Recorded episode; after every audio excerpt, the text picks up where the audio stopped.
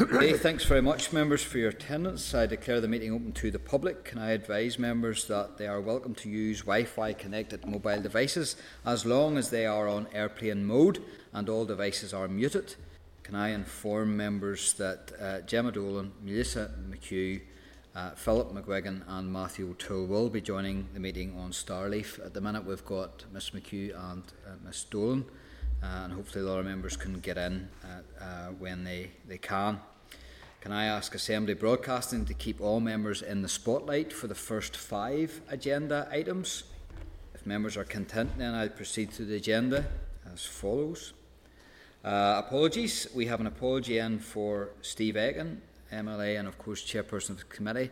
And I'm sure he's listening in, so if he is, uh, we would like to wish Steve all the best uh, in his recovery.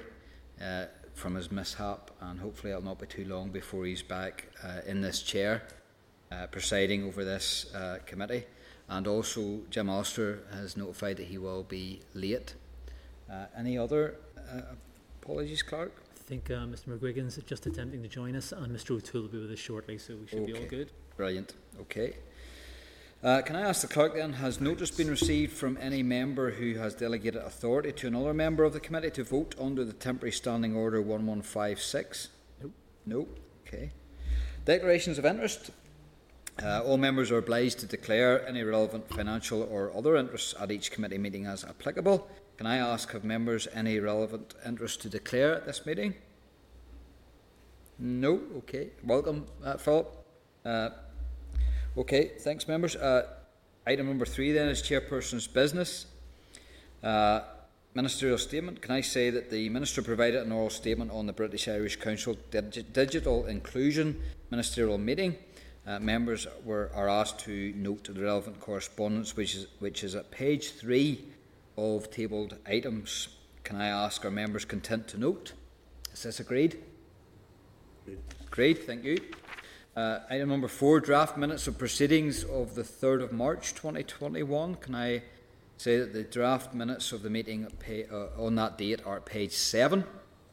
Can I ask our members content that the draft minutes of the 3rd of March are an accurate record of proceedings? Is that agreed? Agreed. Thank you. Uh, item number five, matters arising. There are no matters arising, members. Are you content to move on? Okay, moving on. Item number six then is an oral briefing of Social Enterprise NI, procurement, public procurement common framework. Uh, uh, this oral briefing is designed to inform the committee's scrutiny of the public procurement common framework. Members may also find this briefing informative if the department brings forward social value in procurement bill uh, in this mandate. Can I welcome on Starleaf?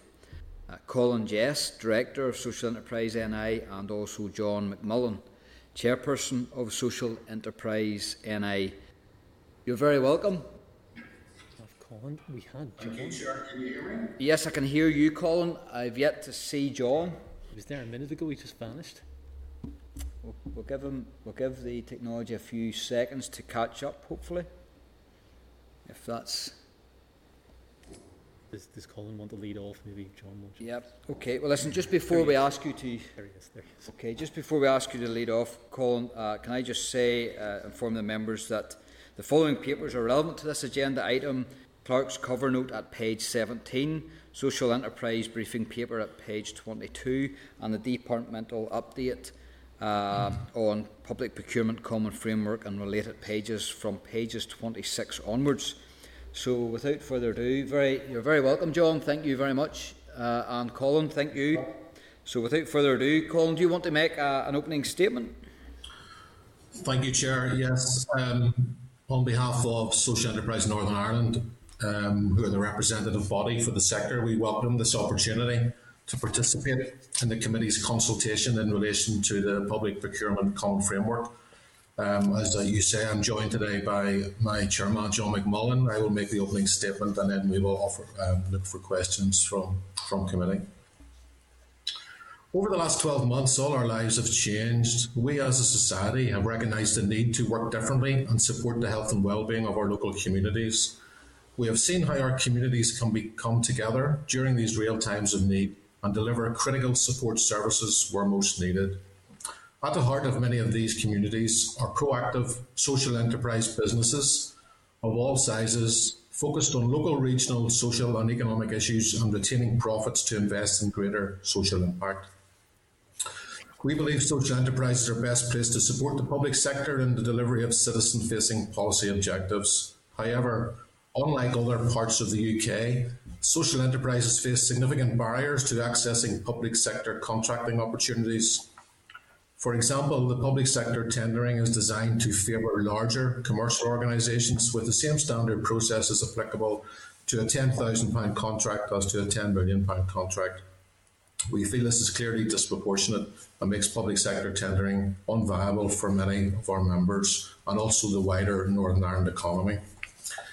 The social enterprise sector in Northern Ireland is growing, plays a significant part in the economy, particularly um, large and vibrant in Northern Ireland as a combined direct, indirect, and induced economic local impact worth 625 million, employs 25,000 people, with over 50,000 of employees from their immediate localities.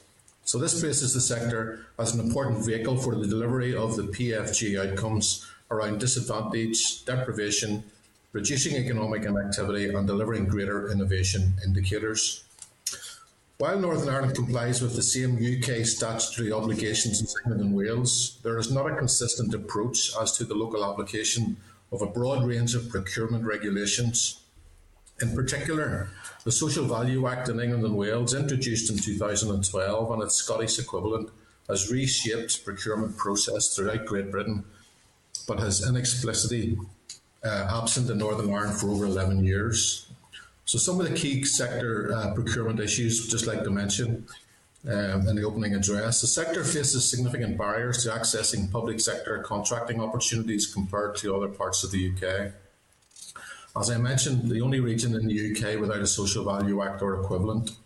The absence of such a legal statute means that both local commissioners and procurement practitioners have no legal obligations to consider and score social value within public procurement. While there is some procurement policy guidance on the inclusion of social value, there is no statutory duty to compel its inclusion. The absence of a statutory duty means, for example, local government and other public bodies, such as universities, are excluded from the requirement to comply with the Northern Ireland Public Procurement Policy. This is why the Social Value Act for Northern Ireland is so essential. It's the only part of the UK not to actively promote reserve contracts, while they appear in the UK public contract regulations adopted by Northern Ireland. This means that commissioners may not be aware of or encouraged to use this as a sourcing option. Um, public procurement regulations allow public contracting authorities to deliver social value by reserving the right to participate in procurement procedures to those economic operators whose main aim is the social professional integration of disabled or disadvantaged persons, such as long-term unemployed. There's a lack of consistency in the use of social clauses in Northern Ireland public contracts, local and central government and arm's length bodies. The focus on short-term contracting opportunities do not provide any opportunities for long-term social changes. The sector has the closest economic relationship with local communities than either the public or private sector, and therefore is best placed to provide more long term solutions. We understand that local commissioners see procurement regulations as a barrier to developing these more innovative long term sourcing opportunities. However, other UK jurisdictions would seem to be able to put in place these types of strategies that allow for a more collaborative relationship with social enterprise to address local social issues. It is important that development of a common procurement framework that we actively seek out and promote these more innovative types of long-term sourcing solutions to address key social issues. To, to enable these and other opportunities noted above, we see the need to develop a transformation academy, independent of CPD and in partnership with academia, to invest in training and development of intelligent public service commissioning and commissioners Building this skill set across our public sector will ensure a greater alignment of public spending to social value. The above proposals are a significant change from the current customs and practices within Northern Ireland central government. The use of public procurement as a tool to tackle social exclusion has developed over time in the United Kingdom. While all the UK jurisdictions share the same set of public contracting regulations, the interpretation, policies, and best practices around social value has been ignored here, and what we believe has been a disadvantage for Northern Ireland. The focus in our local central government public procurement has been in short term solutions to try to address long term social issues. In addition, local government has not been provided with any centralised procurement policy direction, resulting in a wide variation in the interpretation of the PCRs. Compared to the rest of the UK, Northern Ireland Commissioners have not been provided with the tools or techniques to implement real and meaningful social changes. It's therefore important that any move towards a UK wide public procurement common framework rebalances these variants and looks at the wider sourcing opportunities and best practices that will create opportunities for the sector to maximise and deliver long term social value. The public procurement in Northern Ireland is clearly risk averse and driven by transactional processes, which I would suggest is preventing real innovative uh, sourcing and delivery of desired policy outcomes. As we now have left the legal constraints of the European Union, we have a once in a lifetime opportunity to fundamentally rethink how best to use our taxpayer money to ensure we maximise on these investments and bring about real and meaningful changes to how government delivers its services to local communities and citizens. So, finally, these changes are much wider than public procurement and will require key decision makers, budget and policy owners become more intelligent commissioners of services. This, however, will require a fundamental change in culture within the public sector, with commissioners of more commercial focus, along with an understanding of different sourcing options and broader appetite to the management of risks. These changes, along with a more innovative approach to sourcing, should help to ensure a more productive and effective delivery of future government services in partnership with our citizens. Okay, thank you very much, Colin. John, do you want to add to that at this stage? Chairman, thanks for the opportunity, but maybe better to, to allow members to ask us questions. I think uh, the statement's been fairly comprehensive. Okay, thank you very much for your brevity. That's, that's very good of you. Uh, so, thank you very much, Colin and John, and thank you for being here today. Can I ask the question then? Uh, you, you, you, mentioned the, the legislation in GB around the 2012 uh, piece in GB. Can you give any examples of what social clauses should look like? Maybe I can pick that up, Colin. One of the things, Chairman, uh, which was interesting for the for the uh, UK or the GB legislation was it came through as a private members bill to, to, to reshape the approach to, to, to, procurement. Now, if you look at our, our context, I'll give you I'll give you a live live example. We have a wonderful social enterprise called Madlug, and Madlug produce they produce bags and the, the, premise behind the, these bags that they, they produce for carrying your computer, for carrying your, your, your business equipment in, is that young people in who are moving between house uh, homes uh, uh, uh, uh and uh, accommodation carry their goods in plastic bags.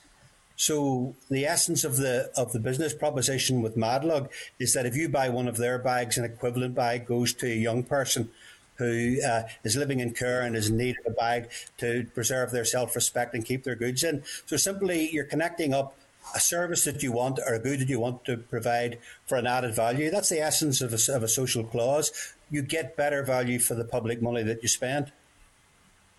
Okay, thank you, John. And what would what would you guys like to see included in a new departmental uh, bill? You know, call it what it may be, but it might be a social value and procurement bill. What, what sort of clauses would you like to see in that contained within that bill?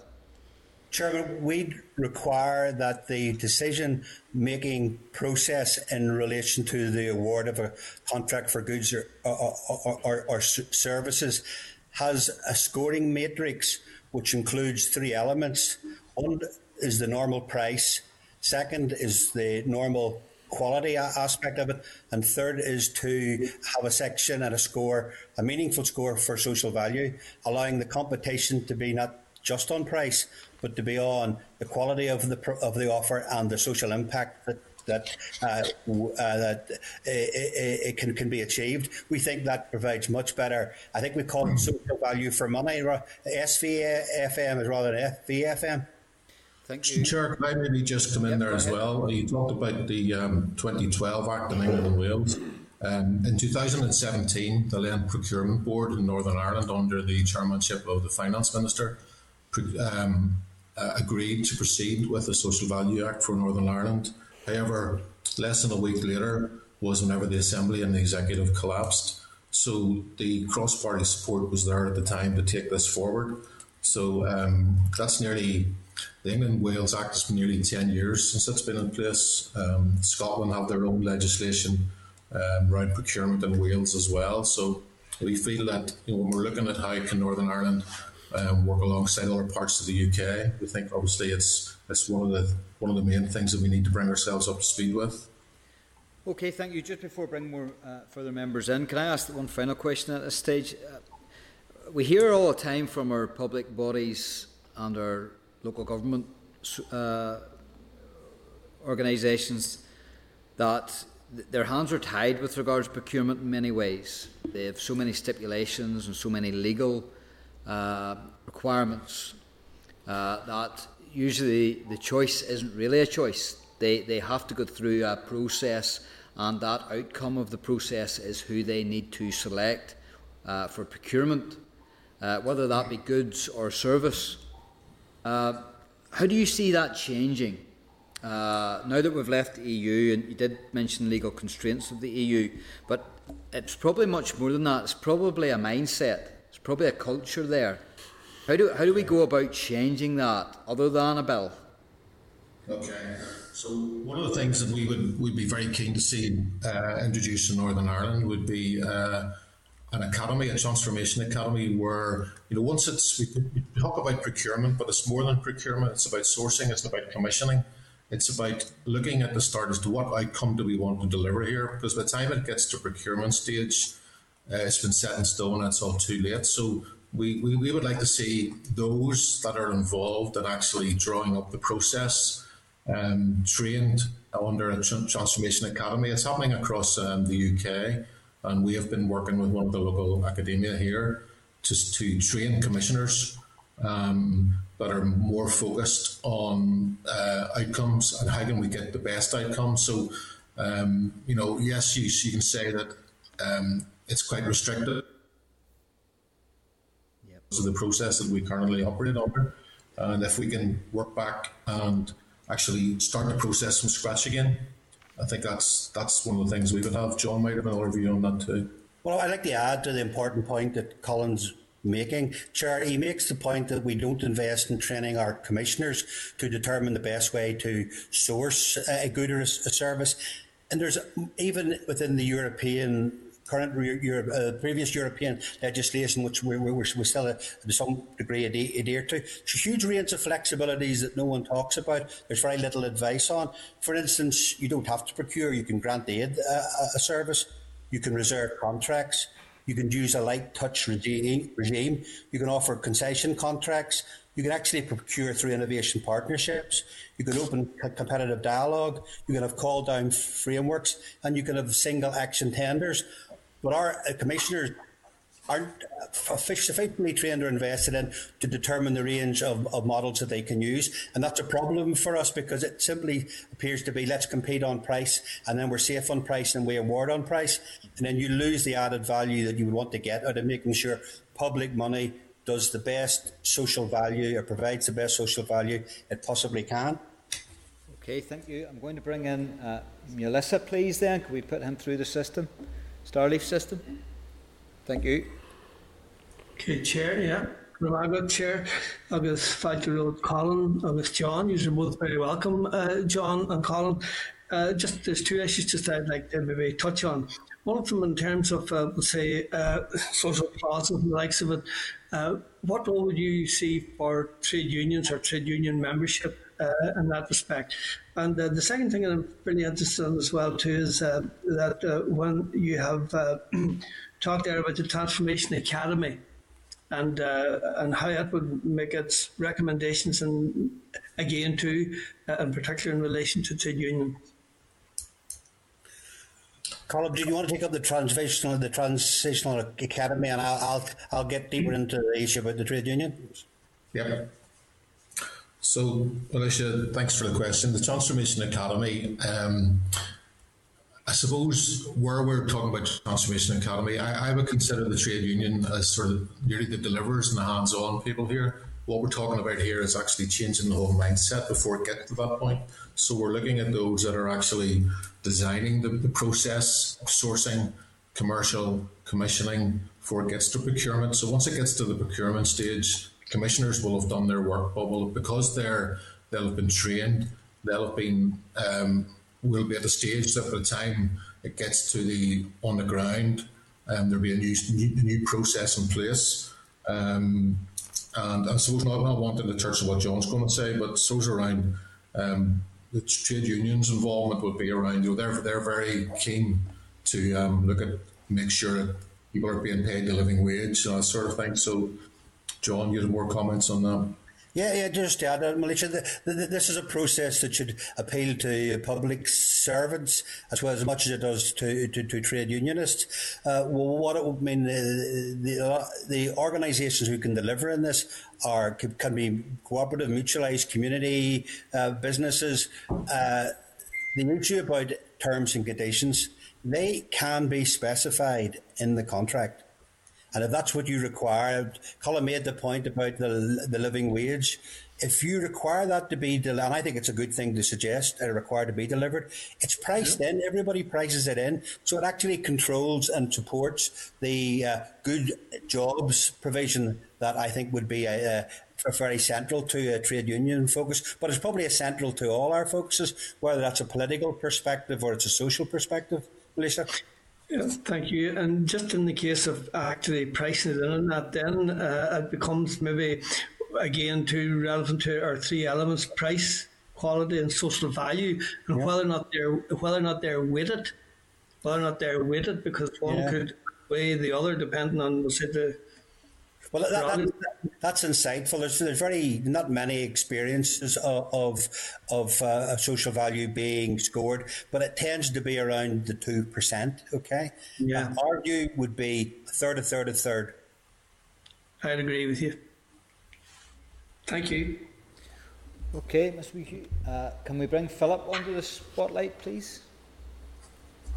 Thank you. Thanks, Chair. Uh, thanks for the presentation. Uh, gentlemen. I mean, in terms of the procurement practices, you know, in terms of scoring uh, or procurement practices having social value, I mean, can you give me a few examples just of the type of practices uh, that you know would score score highly as having social value, and then also, uh, I mean, you, you have talked about. Uh, social value in other jurisdictions. I mean, can I ask just for clarification what the situation is in the south. Obviously, on on, on this island, it would make sense that you know, the procurement practices are mm-hmm. somewhat given the number of uh, people who would be tender north and south. Uh, so that, and then just I mean, some of the things that have worked well in uh, other jurisdictions and the benefits that have flowed from that. If I could maybe pick up the situation in RI, Philip, at this stage. Um, uh, funny, I was on a, a, call yesterday, and the sector in RI looks very envious as to where we are in the north, and we're you know we look envious to what's happened across in other jurisdictions. I think um, the one thing that they do have in RI, which we don't have in Northern Ireland, and one which we're going to be pressing for now in the next um, next few months and year, is an actual strategy for social enterprise sector in Northern Ireland, of which social value will form part of. Um, you know, what, what we need really is put social enterprise at the heart of the Northern Ireland economy. So a strategy in place that's signed up by all departments and all political parties is essential, and that's going to be one of our main focuses going forward. So it's not, um, whilst they have a strategy in RI, um, they that themselves are playing catch up, and the idea of social value was on the was on the agenda. I think going back in 2014, and then there was a change in government, and it was parked so, um, and it hasn't really been taken forward to any great extent since that. So, um, that's the situation in RI. Um, as far as the scoring is concerned, you know there are certain suggestions, but you can build you can build scoring in to um, you know things like uh, employment training and skills and how you can bring those furthest from the labour market into employment, how you can upskill them, how you can train them, um, building resilient supply chains.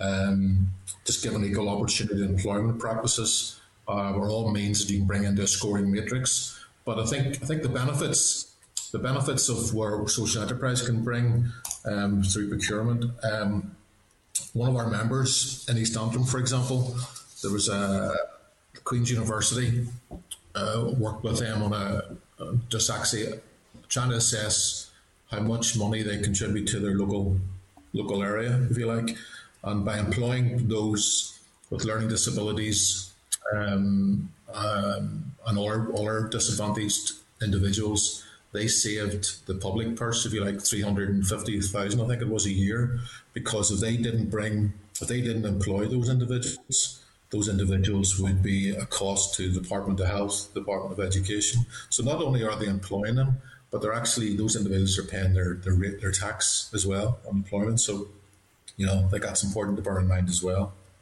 Maybe a direct answer to your question, Philip, is there's little experience of scoring social value in procurement in, uh, Northern Ireland. Uh, the point that Colin, Colin w- was making that the one of the things that, that it seemed to be maybe it was a way of not having to address the whole broader issue of social of social value was to create employment opportunities with contracts. So per million pound of spent, you had to put a trainee in. That's useful, not a bad thing. It's very blunt. Uh, it, it isn't necessarily directed where un- unemployment is at its highest.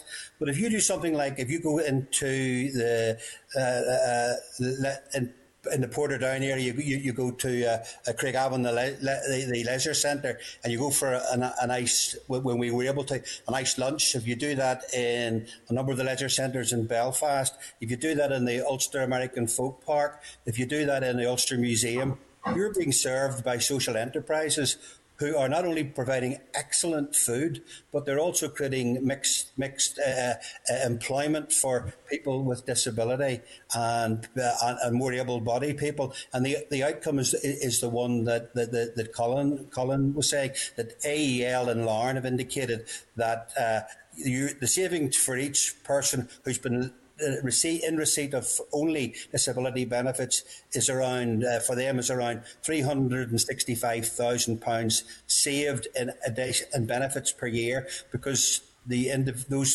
those those individuals have become productive. They permanent employment. They actually gain a huge amount. Their families gain a hu- huge amount, and there's a reduction to cost. This is a, this is a very win win win. When we open our eyes to social value, is more than just a few training places.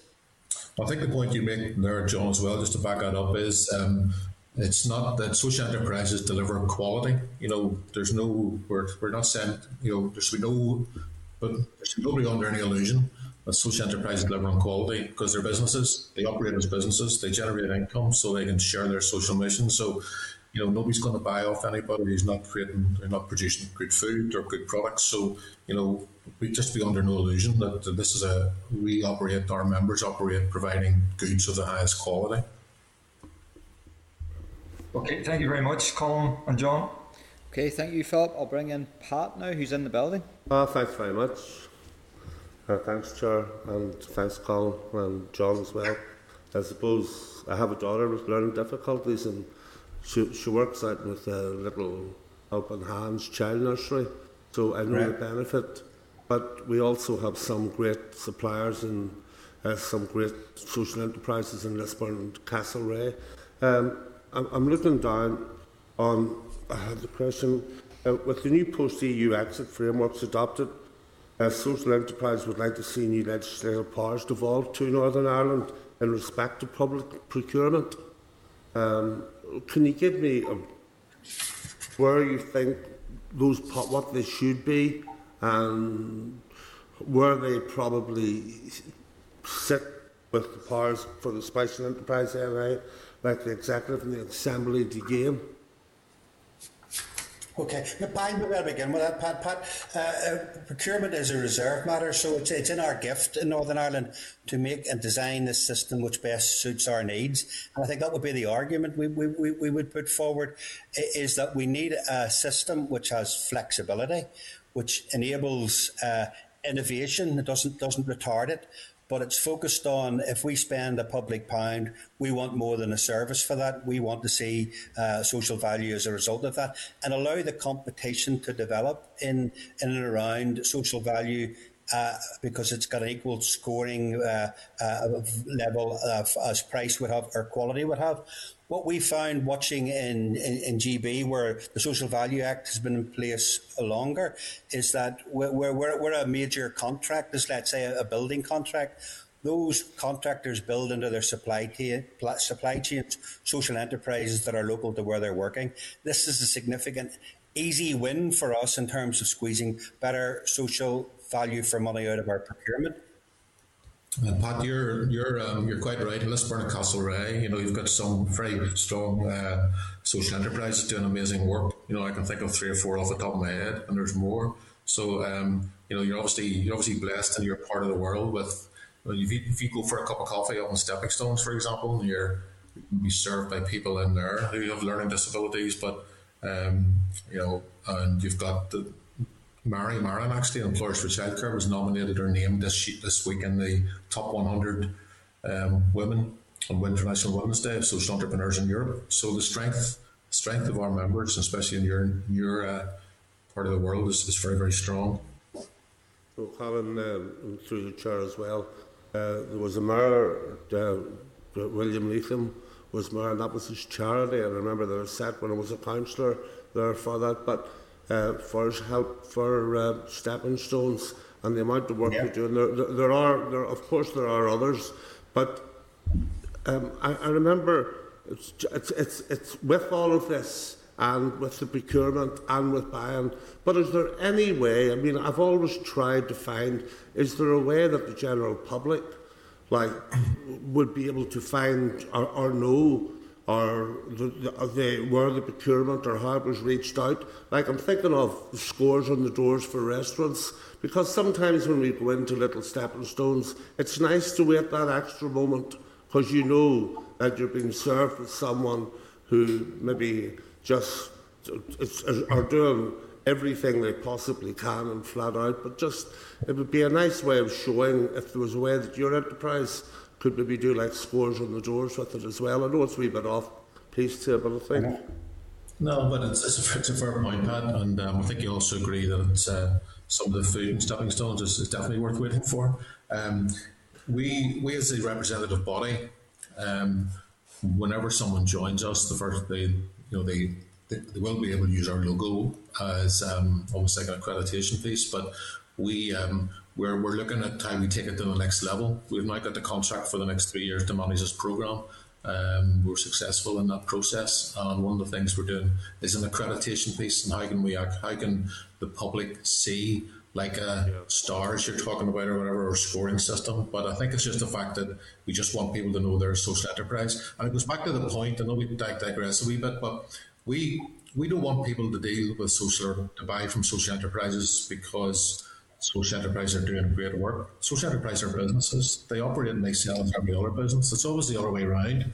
You, you will you will buy from a social enterprise because their product delivers on time, because it's quality and then at the end of the day, you think, oh, so that's what that's what what your profits are used for. So it's sort of reversing. It's nearly enterprise social, is the way it should probably be.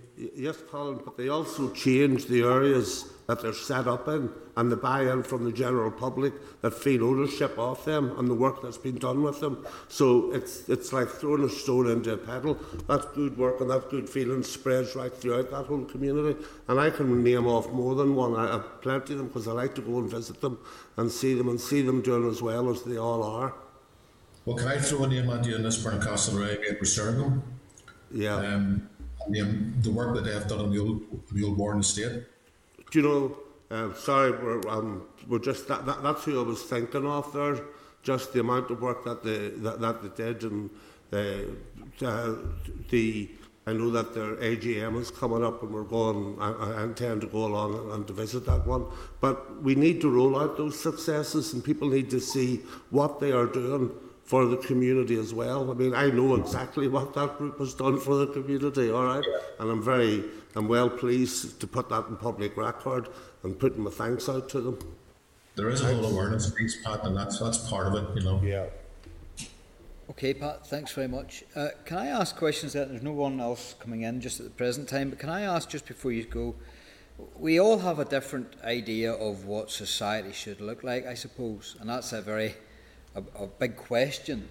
So it strikes me that there are many different social values. So, how do you guys grapple with ranking? First of all, measuring social value and then ranking it. Yeah.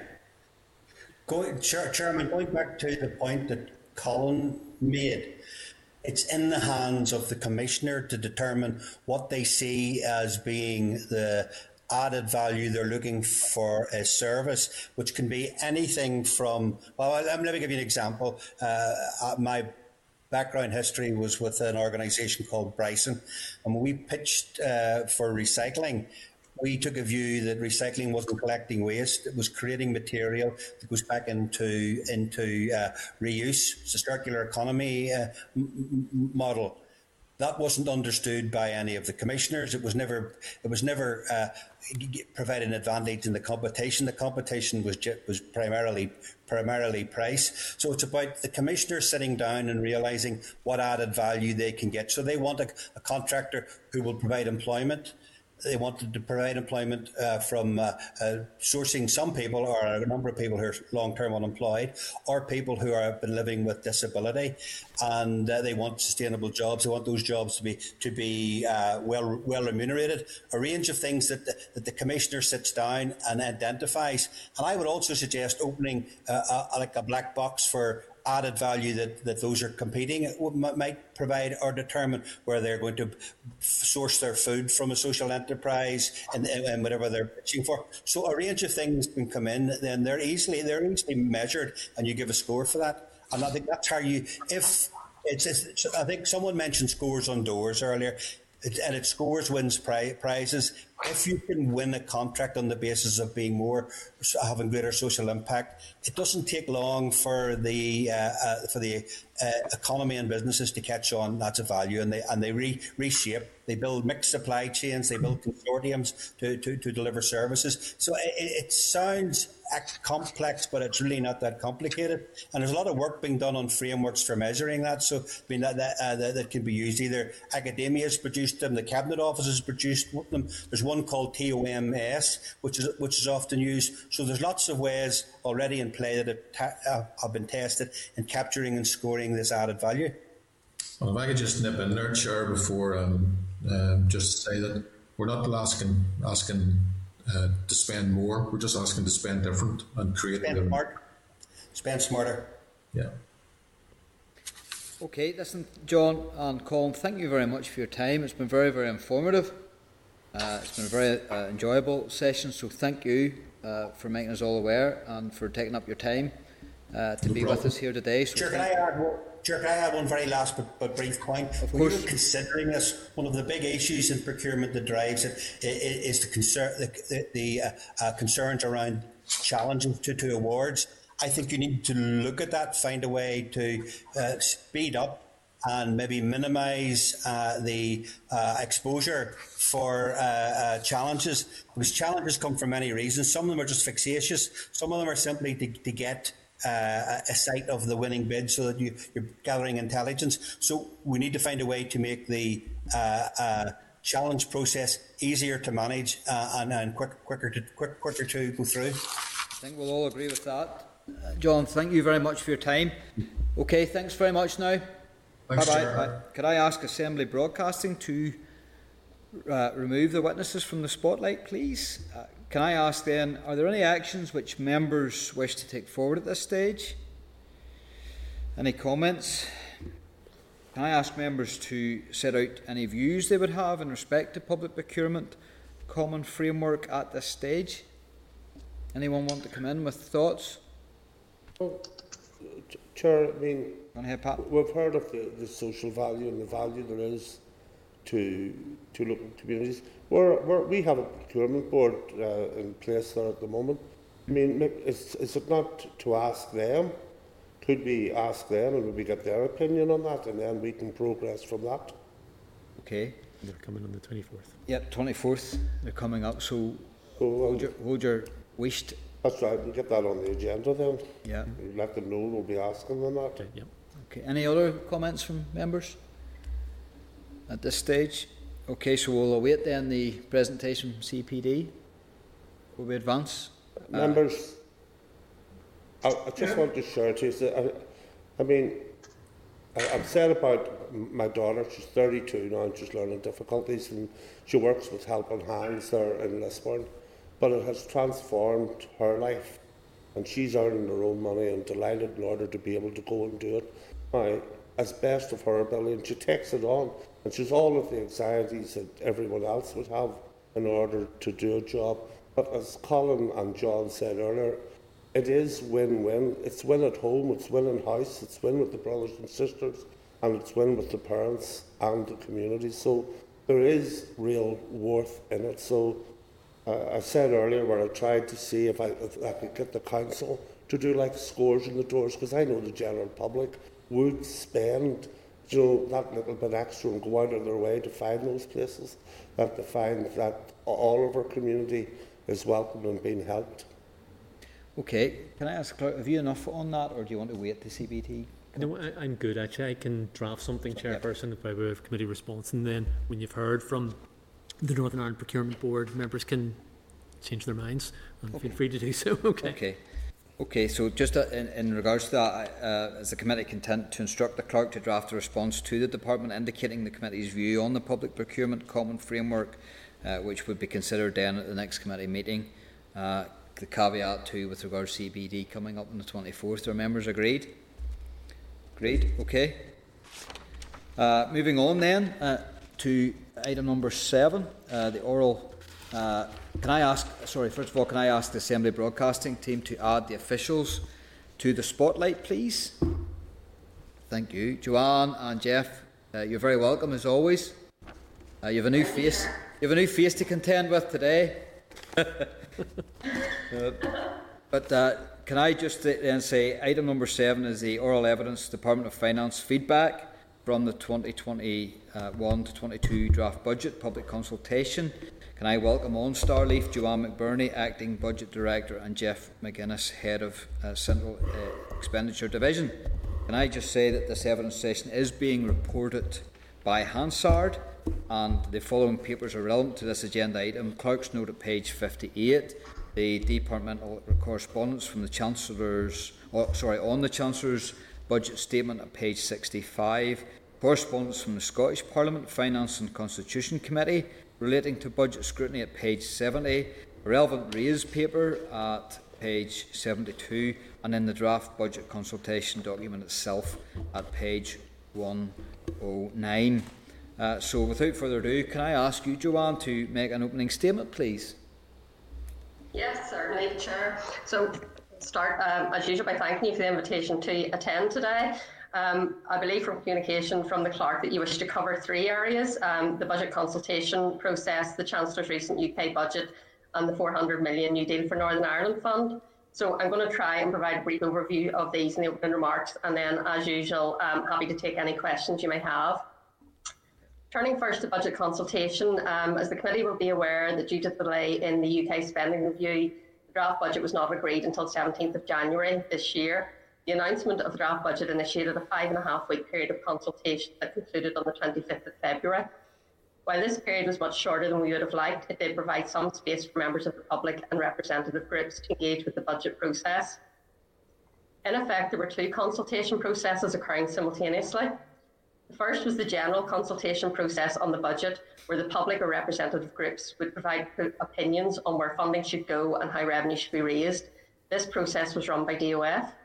The Executive will receive a summary of the consultation responses for, from this general process to help inform them as they make final decisions on the budget. The second consultation process is a more specific quality process. This involved each department screening its draft budget to determine the potential for quality impact and producing an EQIA if necessary, and then consulting on that EQIA. This EQIA consultation was run by the relevant department. At the conclusion of this consultation period, each screening or EQIA document will be published by the relevant department and presented to the executive to help inform them as they make final decisions on the budget. I'm going to focus my remarks today on the general consultation process, which was run by DOF. The general consultation process was broadly aligned along three strands stakeholder engagement, anonymous online survey responses, and bespoke responses from individuals and representative groups. Uh, looking at the stakeholder engagement, a total of 22 stakeholder groups were invited to individual meetings and 15 took up that invitation. These meetings consisted of a presentation on the draft budget and question answer sessions. The anonymous online survey, as part of the budget documentation and online survey, was set out seeking the answers to six key questions that would help guide those who may not know how to respond to the budget process in a meaningful way. While this method was anonymous, the metrics behind the survey allowed us to log IP addresses to avoid multiple responses from the same person. The six questions were What service would you prioritise? Are there services we should stop or reduce? Are there services we should charge for? How can we reduce demand for public services? How do we balance public sector pay against other priorities? And have you any other views for discussion? There were 70 responses to the survey.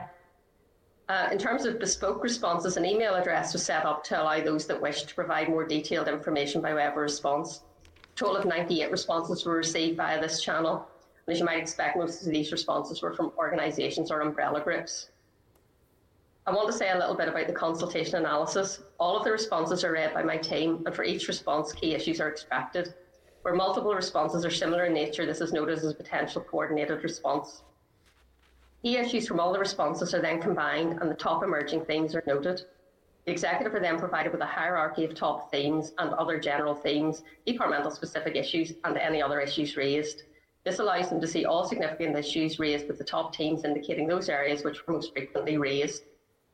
This analysis is yet to be provided to the executive as part of its considerations in the final budget. However, it will be no surprise to the committee to hear some of the, the emerging themes, and these have been multi-year budgeting, welfare reform mitigations and the Independent Advice Centre's funding, Programme for Government Alignment, New Decade New Approach funding, health and social care, transformation, and COVID 19.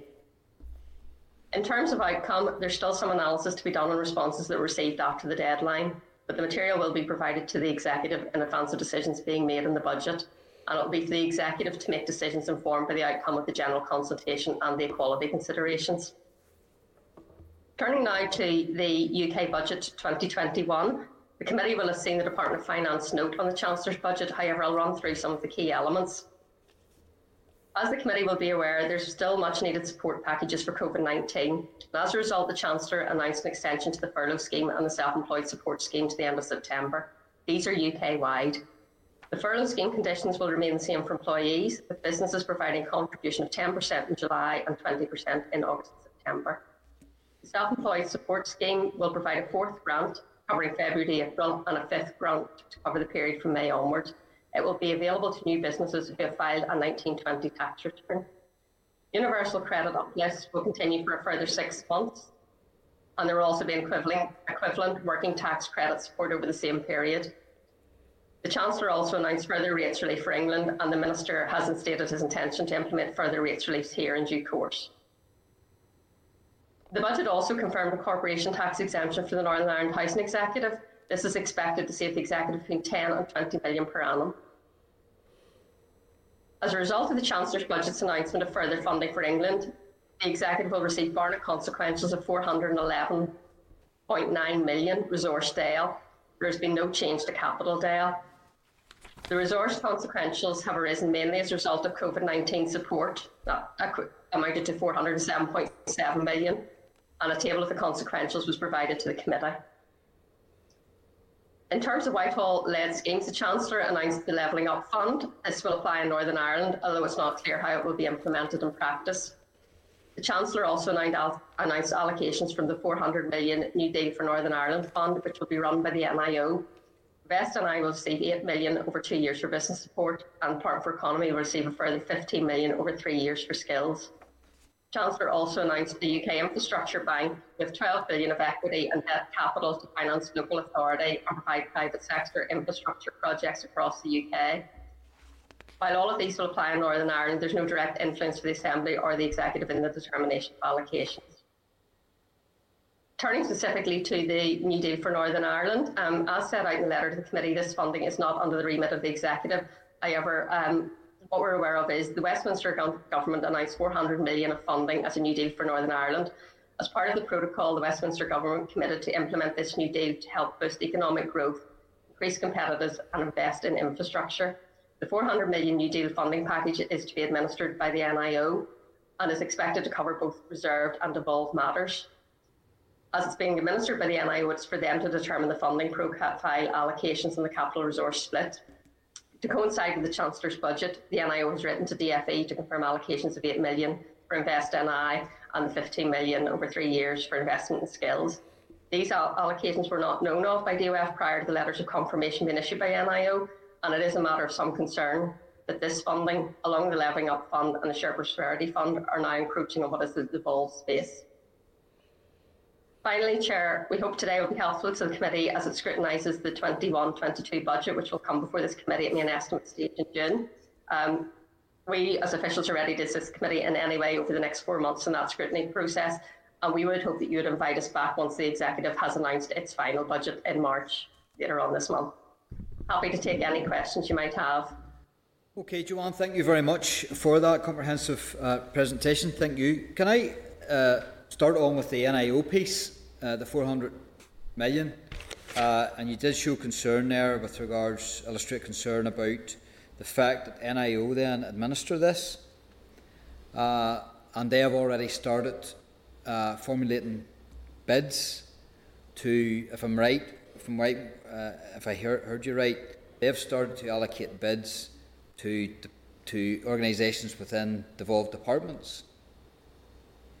So how, how do those two marry up with regards to the the budget going forward, and then this injection of money that's that's NIO money, for want of a better word. How does that actually work um, throughout the year? Right. Well, firstly, Chair, I think I think that's a very good point, and um, NIO haven't actually shared an awful lot of detail with us on how they, they see that working. I mean, obviously, the money will be on top of the funding that the executive allocates through its own budget process, but NIO have been distinctly lacking on the detail of how they, they see this working, other than, as I say, uh, writing to DFE to confirm the funding for Invest NI and for skills. So we still have to work through that process with NIO. So, so uh, if you're a minister and an executive and you decide that a priority for your department is skills, for instance, but it could be anything uh, and you're lobbying the finance minister and presenting your case to the executive as a whole, uh, and you're requiring so many million, uh, do you, as that minister, then divert your attention and your energies to the NIO in order to gain that money, that funding? Uh, and how is that scrutinised? How is that accounted for? And who actually attests all that? Chair, those are all very pertinent questions, and they are questions that we would also like the answer to from the from the Northern Ireland office. To be honest. Yeah. So, so if, if you're a minister and you you decide on a priority and you cost it as forty million, and you go to the finance minister asking for forty million, and the finance minister, it's not like him, but the finance minister grants you that forty million, and then all of a sudden you get NIO money of forty million. You know, obviously then you have double money, but that's been accounted for for you know in a very select way. You can see how it could undermine the whole financial transaction piece, and even could could contaminate monitoring rounds in the future months. So that's that's the space we're in then, basically. Yeah, I mean, I, I can't disagree with anything you've said. We, we have grave concerns about the way this is being handled, and, and um, it is the UK government stepping very, very firmly into the devolved space. So uh, I, I, have to agree with, with all your comments there, Chair. And have they done that with Scotland also? Uh, the, the, new deal for Northern Ireland is unique to us, but in, in regards to their uh, approach to the, the Levelling Up Fund and the Shared Prosperity Fund, then yes, they are stepping into the devolved space in, in Scotland and Wales as well. Okay, uh, moving on then. One of the questions I've had for many months is is uh, returning money to the Exchequer. Uh, can you give any sort of indication about what the money, what money we're talking about that could still be at risk and in danger of going back uh, after the thirty first of March? Right. Um, it is our hope and expectation that there will be no money lost to the Exchequer this year. Um, the Finance Minister will be bringing further proposals to the Executive um, shortly. um, on the allocation of the, the final amounts available this year, you will know that after the 25th of February, we were left with some 211 million of resource debt to allocate. But as I say, the Finance Minister will bring proposals for the allocation of that funding. And we would we fully anticipate that um, any underspends at the end of this year should be within the limits that we're able to carry forward under the budget exchange scheme. Uh, so, with regards then to, uh, and you're, you're, quite confident there, Joanne, uh, in that, and again, we have all had fears about having to return money, especially in this year of crisis. Uh, and and I you know it's it's bound to have been a very arduous task to ensure that all the spending is done, and given the the challenges this year. Uh, but what trick do you have up your sleeve with regards to making sure that money is all spent? Because I, I suspect, even in the best will in the world, with the Department of Finance asking other ministers to bring forward bids, some of those bids may not be able to be fulfilled. So, is there is there a trick up your sleeve whereby you can offer some sort of credit in this financial year that will help and assist business next year or shortly after March? Is, is that the ballpark we're talking about? Is that where we're at? There, there, there is, Chair. First of all, yes, I, I am confident about allocate, allocating the money. Um, obviously, underspends will depend on also on the information we're getting from departments and that being accurate. So, so just to have that caveat there, but executive working as a whole and everybody being aware of the risk, hopefully we'll get the information from departments to be able to manage that.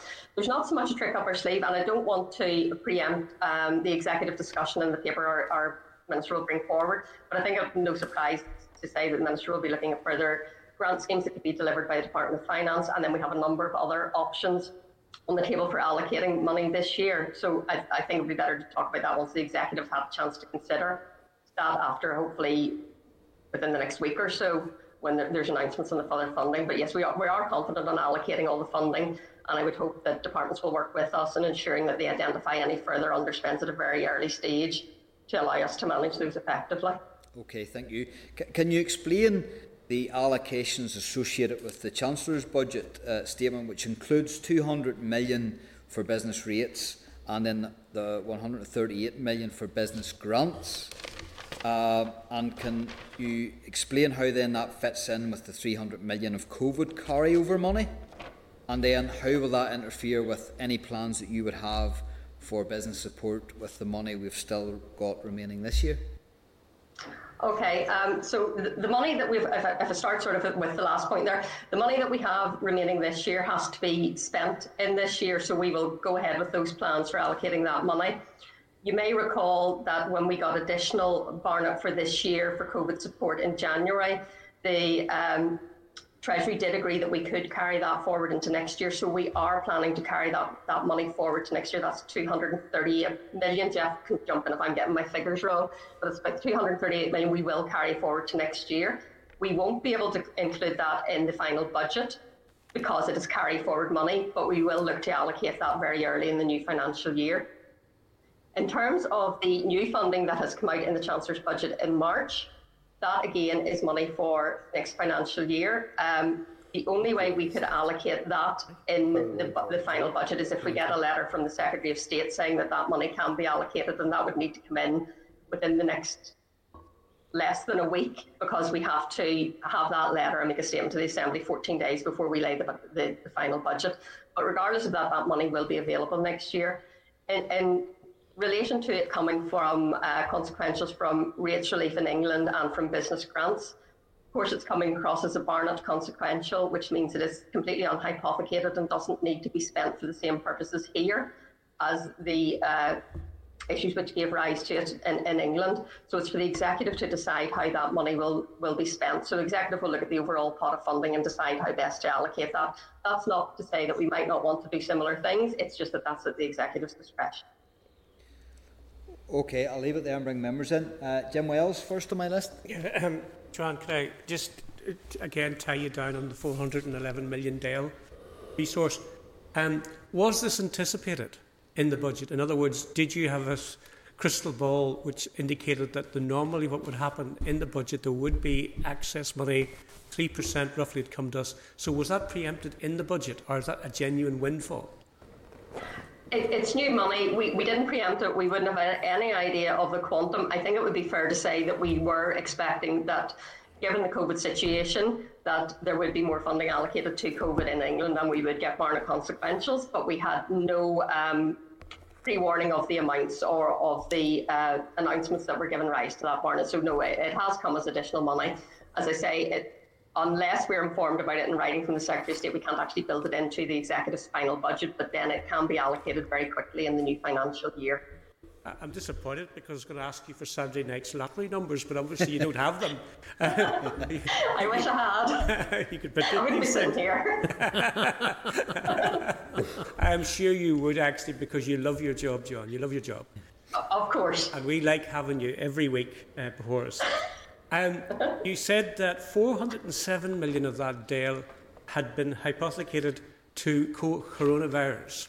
But of course, you've no idea at the moment how much of that 407 million will be swallowed up in coronavirus measures. So, does that give us some latitude if, say, only half of it's used, that we can divert it to other needy projects like general health spending, education, etc.? Yes, because it has came across as a Barnett consequential, it's not actually hypothecated. So, although it has came across as COVID support, if it wasn't needed for COVID support, then the executive could take the decision to spend it on something else. Of course, given where we are with COVID, the chances are it will be needed for COVID support, but it's at the executive's discretion. Yes, but things are moving fast in COVID. The vaccination has been astonishingly successful uh, by, by Patricia Donnelly and her team. Infection rates are collapsing, thankfully at, a rate that surely there's bound to be a significant amount of that that can be freed up for other very worthy causes within your overall budget. Yeah, and that is absolutely true. Of course, once we get over the sort of the response to COVID and the need for the support, we need to turn our minds to the economic recovery and how we can support that. But yes, it, it is completely at the executive's discretion how it chooses to spend the funding that has been provided to it through Barnett. So there'll be no clawback whatsoever if it isn't all spent COVID. No. Right. And then we're just out not, of not unless Treasury tell me something I'm not aware of, but well, just out of not our understanding. The, sm- the, small amount of four million, what has it been allocated for? The difference between the COVID and the actual allocation, where have you allocated the four million to? Right, we haven't actually allocated the four million at all. Uh, Jeff may have the details of what gave rise to that. Barnett consequential, I don't, but in some ways that's largely irrelevant because the executive can again spend that where they choose to spend it. Right. Okay. And have the executive given any thought as to what's going to happen with the 411 million, or is it just at an initial stage? It's just an initial stage. Obviously, it was only uh, up there last night, and it's something our minister will be considering, and he'll bring um, recommendations to the executive in due course. It, it's complicated by the fact that although we know the money will be there for next year, we can't include it in our final budget unless we get that letter from the Secretary of State, and then we lay a, a statement 14 days before we bring the budget document to the Assembly. So we know it's there and it'll be being considered by the executive how best to spend that. And apart from that one pot of money, I'm sure, like myself, you were listening to the budget uh, very closely. Did you spot any other little uh, pots of gold coming our way as a result of the budget? I'm going to look at Jeff, who's more over the detail of the budget than I am. No, I didn't spot any more pots of gold coming our way. Um, I do think a lot will depend on the um, the response to COVID and economic recovery in England. Jeff, I don't know if you have anything, any more insight than I have there. Um, no, only just to, to mention the, the corporation tax exemption for the housing executive, which is, is a very good win for, for us and for the executive. And do we yes, know, uh, do you know how much that's going to save, presumably, the Department of Communities, that uh, change in, in the status of the housing executive? 20 million. It's approximately yeah. 10 to 20 million pounds per annum. Yeah. Uh, and as Jeff says, that, that is a big win for us, and it's something our minister has been campaigning for for quite a while. Right, okay. Thank so you very, very much. Very, very welcome. Okay, can I ask the uh, broadcasting team to bring in Philip McGuigan into the spotlight, please? Okay, Philip. Thank you, thank you very much, Chair. I mean, I just want to start off by agreeing by the point that, that you made in terms of uh, the North allocated money, but under the auspices of spending by the, the NIO. I mean, I, I find that totally uh, unsatisfactory uh, in relation to devolved matters, and, and can't the life of me figure out why that would be the case. And and, and I think that you know, if the minister is uh, objecting to that, then this committee should be supporting him uh, in relation to that. I mean, it's not lost whenever Joanne was outlining that, that, that we're talking about a flatline budget here where our public services, uh, some of which are in crisis and need much needed investment and, and, and Boris Johnson is announcing uh, some kind of speculative tunnel or bridge whenever, you know, we need money for investment in public services and economic recovery here. So, I mean, those are two points uh, political points that, that I think need to be made in relation to this budget. Just in relation to some of the other questions, Joanne, some Jim and, and Paul have, have asked some of the, stuff that I wanted to know.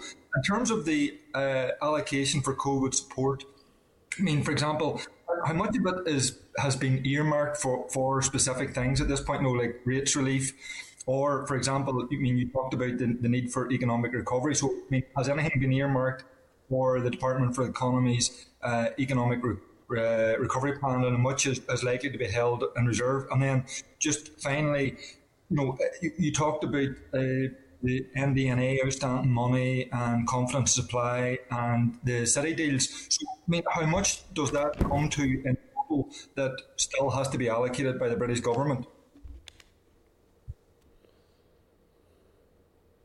Okay, um, Firstly, I'll just reiterate again, completely agree with the points around the, the NIO and the UK government stepping into the devolved space there.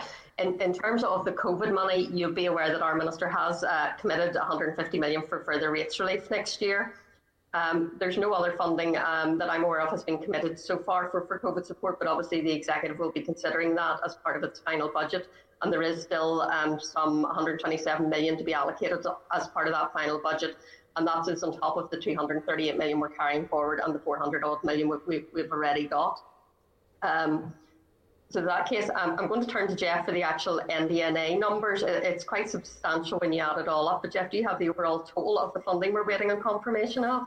So that anticipated funding that we have, um, there's about approximately 164 million pounds of resource and approximately 90 million of uh, capital that we are waiting on. Now, that those numbers may change slightly depending on just subsequent refinements, but that's the, the rough quantum.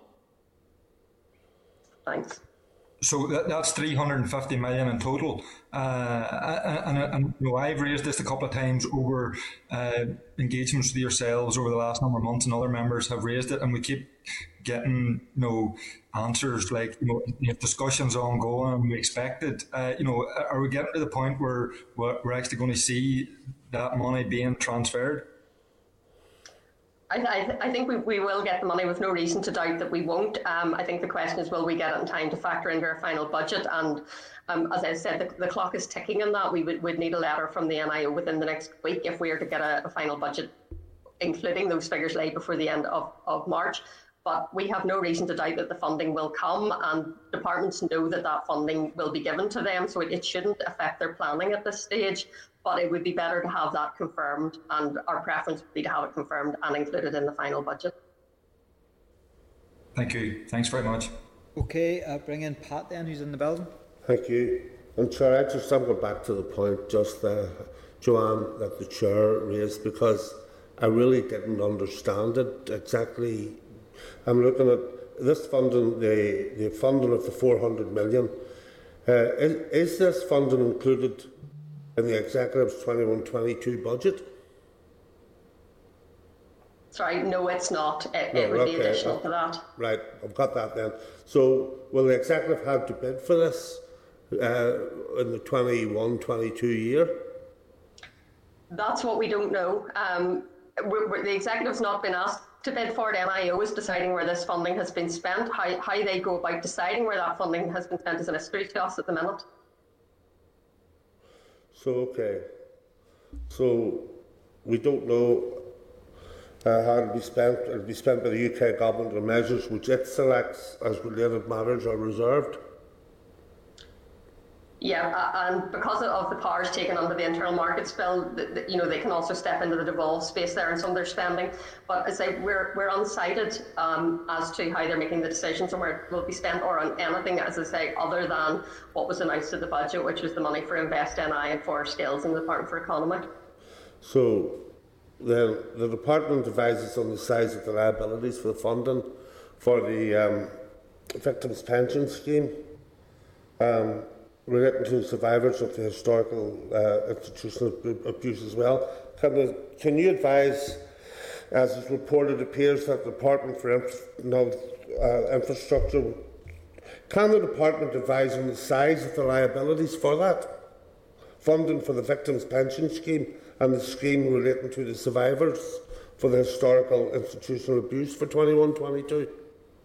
Um, there is funding uh, in the draft budget for historical institutional abuse in 21-22. Jeff may be able to find the, the actual figure for that. In terms of the, the victims' payments, um, you may be aware of the government actuaries report, report commissioned by the Executive Office, and it, it put a total cost in the scheme of anywhere between 600 million and 1.2 billion. Um, the, the, figure for next year um, is still being refined. Um, my understanding is it's between about 19 and 22 million, but I don't have a, an actual figure. And obviously, we still are firmly of the belief that the uh, UK government should contri- at least contribute to those costs. Jeff, do you maybe have the figure in the budget for the historical institutional abuse? So in terms of HIA, there's about 30 million that will carry forward from the baseline and an additional 8 million that the executive provided in the draft budget. So approximately 38 million pounds for HIA in the TEO budget. Um, well, so, right. And my last one, Chair. Can the Department advise if, as reported, it appears the Department for Infrastructure will be un unable to fund the capital elements for Northern Ireland water price control determinations? I'm afraid I, I, don't have the detail of, the, of um, the, the settlement what can and cannot be funded in it. Um, if, if that's what the department is advising, then that, that is their view. Um, departments are given a capital envelope, and it's for the department themselves to prioritise within the capital envelope they, they have been given.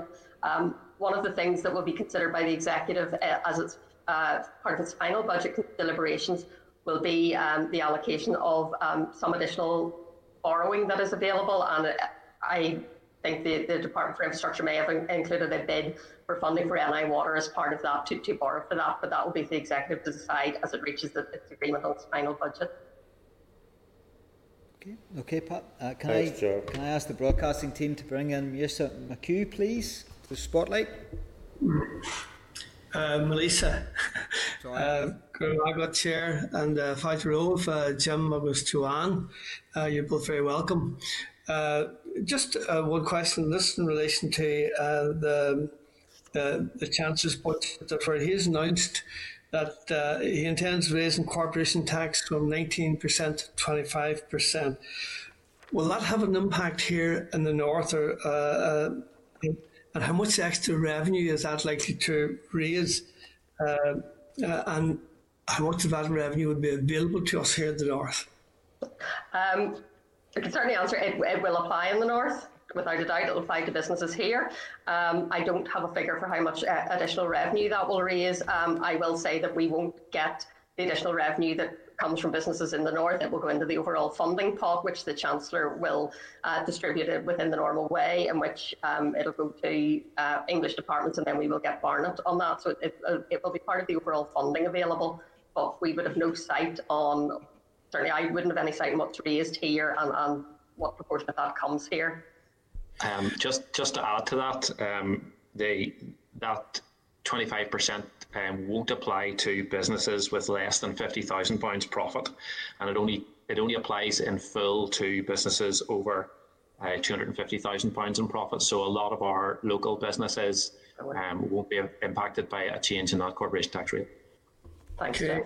And just in addition to that, uh, is there any indication at all, maybe, uh, about whether or not uh, that um, the minister is considering using that weapon in his arsenal, i.e., that they can take a decision in terms of the rate of corporation tax that would apply to uh, businesses uh, located here in the north? But before, although that power exists, before we can actually implement it, um, we need to satisfy the UK government that uh, we have a sustainable budget. And I, I, don't think we're, we're at that stage yet. So I don't think it's something that could be done quickly. It may be something that wants to be considered. And if we had a fiscal commission, that would be one of the things that the fiscal commission could look at. Okay, thanks very much. Thank you, Gormaga. Thank you, Chair. Thank you. Uh, Jim Allister in the House. Yes, um, Ms McBurney, this is the draft budget for 2021 22. Yes. Where within this budget will I find a single reference to the upcoming centenary of Northern Ireland? The centenary is uh, celebrations are being funded directly by the Northern Ireland office, so it wouldn't be included in our budget. There is no exclusion on the Northern Ireland exo- Executive adding to that and celebrating the centenary, is there? Not, not as far as I'm aware, no. So it is a deliberate choice on the part of the Minister of Finance and the Executive to produce a budget without a single budget line in it for the celebration of the centenary or indeed a single reference to the centenary. Well, the, the, the budget is the executive's budget, and the decisions that were taken are by the are by the executive as a whole. Given the constrained uh, financial position this year and the fact that we couldn't provide additional funding to departments for many uh, pressures that they have, um, no, there, there is no funding included in there for the centenary. But as I said, the Northern Ireland office is directly funding I celebrations of the, the I, centenary. under, I understand that. Are you asking us to believe that the reason there is no reference to the centenary or funding for the centenary is the restrained financial circumstances? Is that what you're asking us to believe? I'm, I'm stating a fact about the constrained financial circumstances. I also don't have the detail in front of me, but I'm not aware of a department having raised a bid for centenary celebrations, and obviously that- we consider that- the pressures that departments put forward Isn't that the when, when agreeing allocations, and we weren't able to meet the vast majority of those allocations that de- or those pressures that departments identified. Ms. McBurney, isn't that the more telling observation that there was no bid raised uh, by the Executive Office or anyone else seeking money to celebrate the centenary? That's the truth. I would, I would caveat that I did say to the best of my knowledge, I would need to double check all the information. So it is to the best of my knowledge, and I don't have it in front of me. So it ca- with that caveat, I think there's also an awareness that the celebrations would be funded directly from the Northern Ireland office. Can you, It, can just, you, just to add to that, um, if I may, Chair, um, there is a, a fund, or there was a pot of funding um, for Northern Ireland unique circumstances, which was administered by the NIO and the, the NDNA board. Um, and I, I understand that um, some departments may have bid to that for centenary. Um, and obviously, then uh, the NIO are responsible for centenary um, uh, allocations. Mr. McGuinness, I think you know perfectly well we're discussing the Northern Ireland Executive's budget. And one might, di- may divert as much as one likes to try and suggest that there's NIO provision.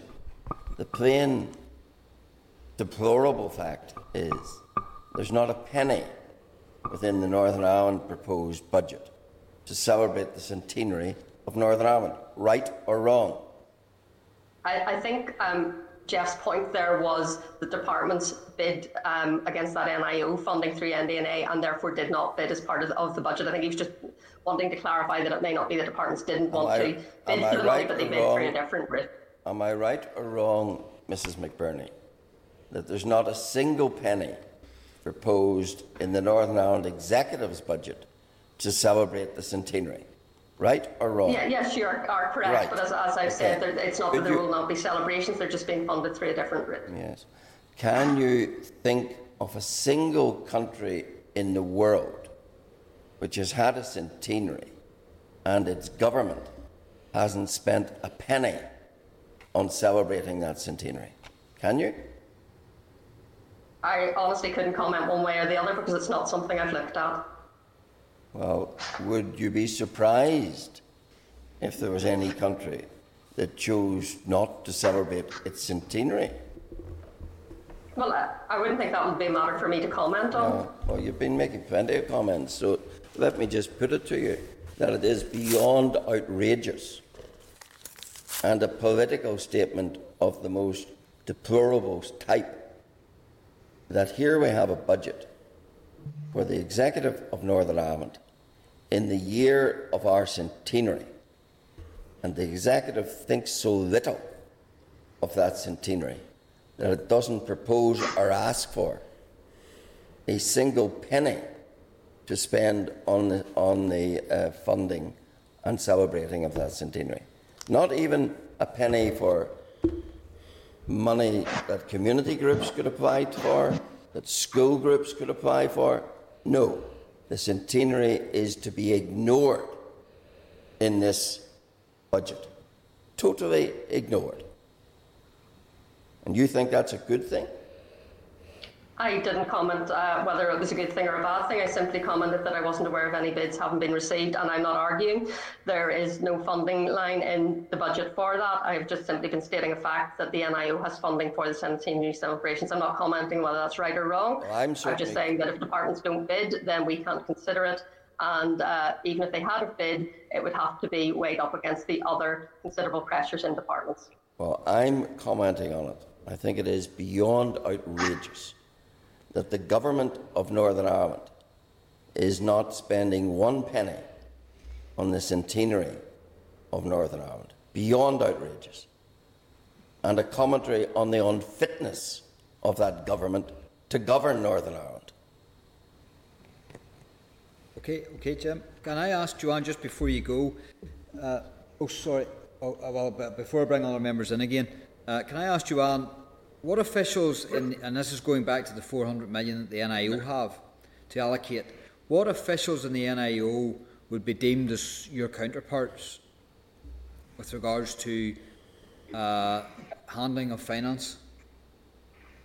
Um, I, I, honestly couldn't answer. Um, uh, and I would have a very different setup than, than we would have, so I'm not sure that there is a direct uh, counterpart. There are obviously people looking at, at handling this funding, but uh, what their their role is, I couldn't comment on at this point.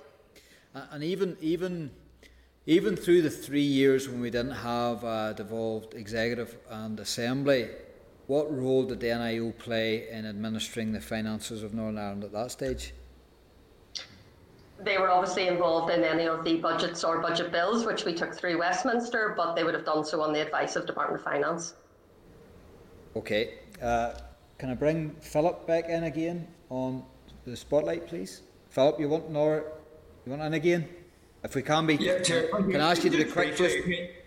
Uh, I mean, I, I just wanted to make the comment that I mean, I'm I'm really not particularly happy about the nature and tone of Mr. Allister's comment and our questioning and the tone and nature of it to officials, uh, Chair. And I, I, do believe that you should have stepped in uh, earlier to, to have made that point. You know, Jim, Jim's entitled to make his political point uh, about the centenary, but he is well aware that officials uh, are here not to, to, make political commentary on political decisions. And, and I, I just note that a number of, of uh, MLAs in this committee are already under uh, uh, investigation because of their conduct at these. And I, I, would like to disappoint myself from the Point of order. Question. Point of order. I'll stop you there because uh, whilst we'll not take point of orders in the committee, I'll, I'll allow you to Mr. come in. Chair, no member of this committee is entitled to make any reference to any subject that's under scrutiny by the Commissioner for Standards and Complaints. That is sub judice. You cannot do that. In fact, you shouldn't even know or make reference to the fact that that has happened. And if you persist with this, then you will be referred to the Commissioner for Standards for breach of protocol. Okay, a point well made, Philip. Have you a question? Or, uh, Jim, have you a question, Philip? I, I, no, I, I, will give. I will point. give. You, you did mention me as chairing this. I will give members of this committee the, the right to ask questions as they see fit uh, to officials, and everyone will get equal time under my uh, chairmanship. Uh, so I'll certainly. I'm happy enough to bring you in again, Philip, if you have a question to the officials. But, Chair, my, my point was on the tone of the questioning. Okay, thank you. Well, can I ask Mr McHugh, please, to be brought in the spotlight? Uh, Chair, can you hear me? Yeah, I can, yep. Yeah, great minds think like uh, making, making exactly the same point that I was to make as well too. That whenever uh, Mr. Allister was commenting on how outrageous it was. I thought that, in fact, his position in trying to force a representative this committee to make a political judgment was totally and absolutely outrageous, totally and absolutely uncalled for. And again, I would share the same opinion uh, as Philip in regards to the chair. I thought that you should have been more authoritative in that respect and should have dealt with it at the time. Yeah. You're, you're entitled to your opinion, Mr McHugh, and again, I'll chair this meeting as I see fit, and I'm going to give all of the members of this committee the time that they require to ask questions that they see fit to the officials. So thank you for your, your uh, uh, opinion. Uh, so without further ado then, I think that's everyone that wants to come back in again. Uh, so Joanne and Jeff, thank you very much for your time here. Your, uh, your time here is, is very informative. We thank you for your time and the answers to our questions. So thank you very much and hope to see you uh, soon. Thank you now. Thank you very much, Chair. Okay, can I, Thanks. can I, Bye. ins- bye now, bye. Can I instruct the Assembly broadcast then to remove the officials from the spotlight?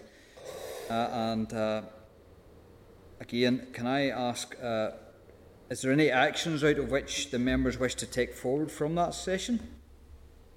Can I ask members to set out their views in respect of the 2021-22 draft budget? But before I do bring you in, can I uh, say that on table on table papers page eight, you will see uh, that has already been prepared by the clerk uh, an interim response. I don't know if members have had time to digest that and read that. Uh, so we'll caveat this all together with regards to any responses that we feel we need to make or commentary after that evidence session. Can I just add uh, my piece just before I bring other members in uh, on that interim response? I do think we should emphasise in the uh, with regards to the labour market interventions, I do think we should emphasise the the issue about the Job Start scheme not being brought forward, uh, as is the case in GB. Uh, this is something that was to be brought forward. The minister had said, the minister of communities had said at that time that she wasn't going to run with the GB scheme because she was going to bring a better scheme into Northern Ireland. But at the minute, with no scheme, and uh, I've spoken to some young people who have who have been affected by that, the lack of that scheme being rolled out. Uh, and you know that's dire straits for those young people and the businesses that were going to employ them. Uh, so I think we maybe need to be stronger in that regard and, and itemise that issue.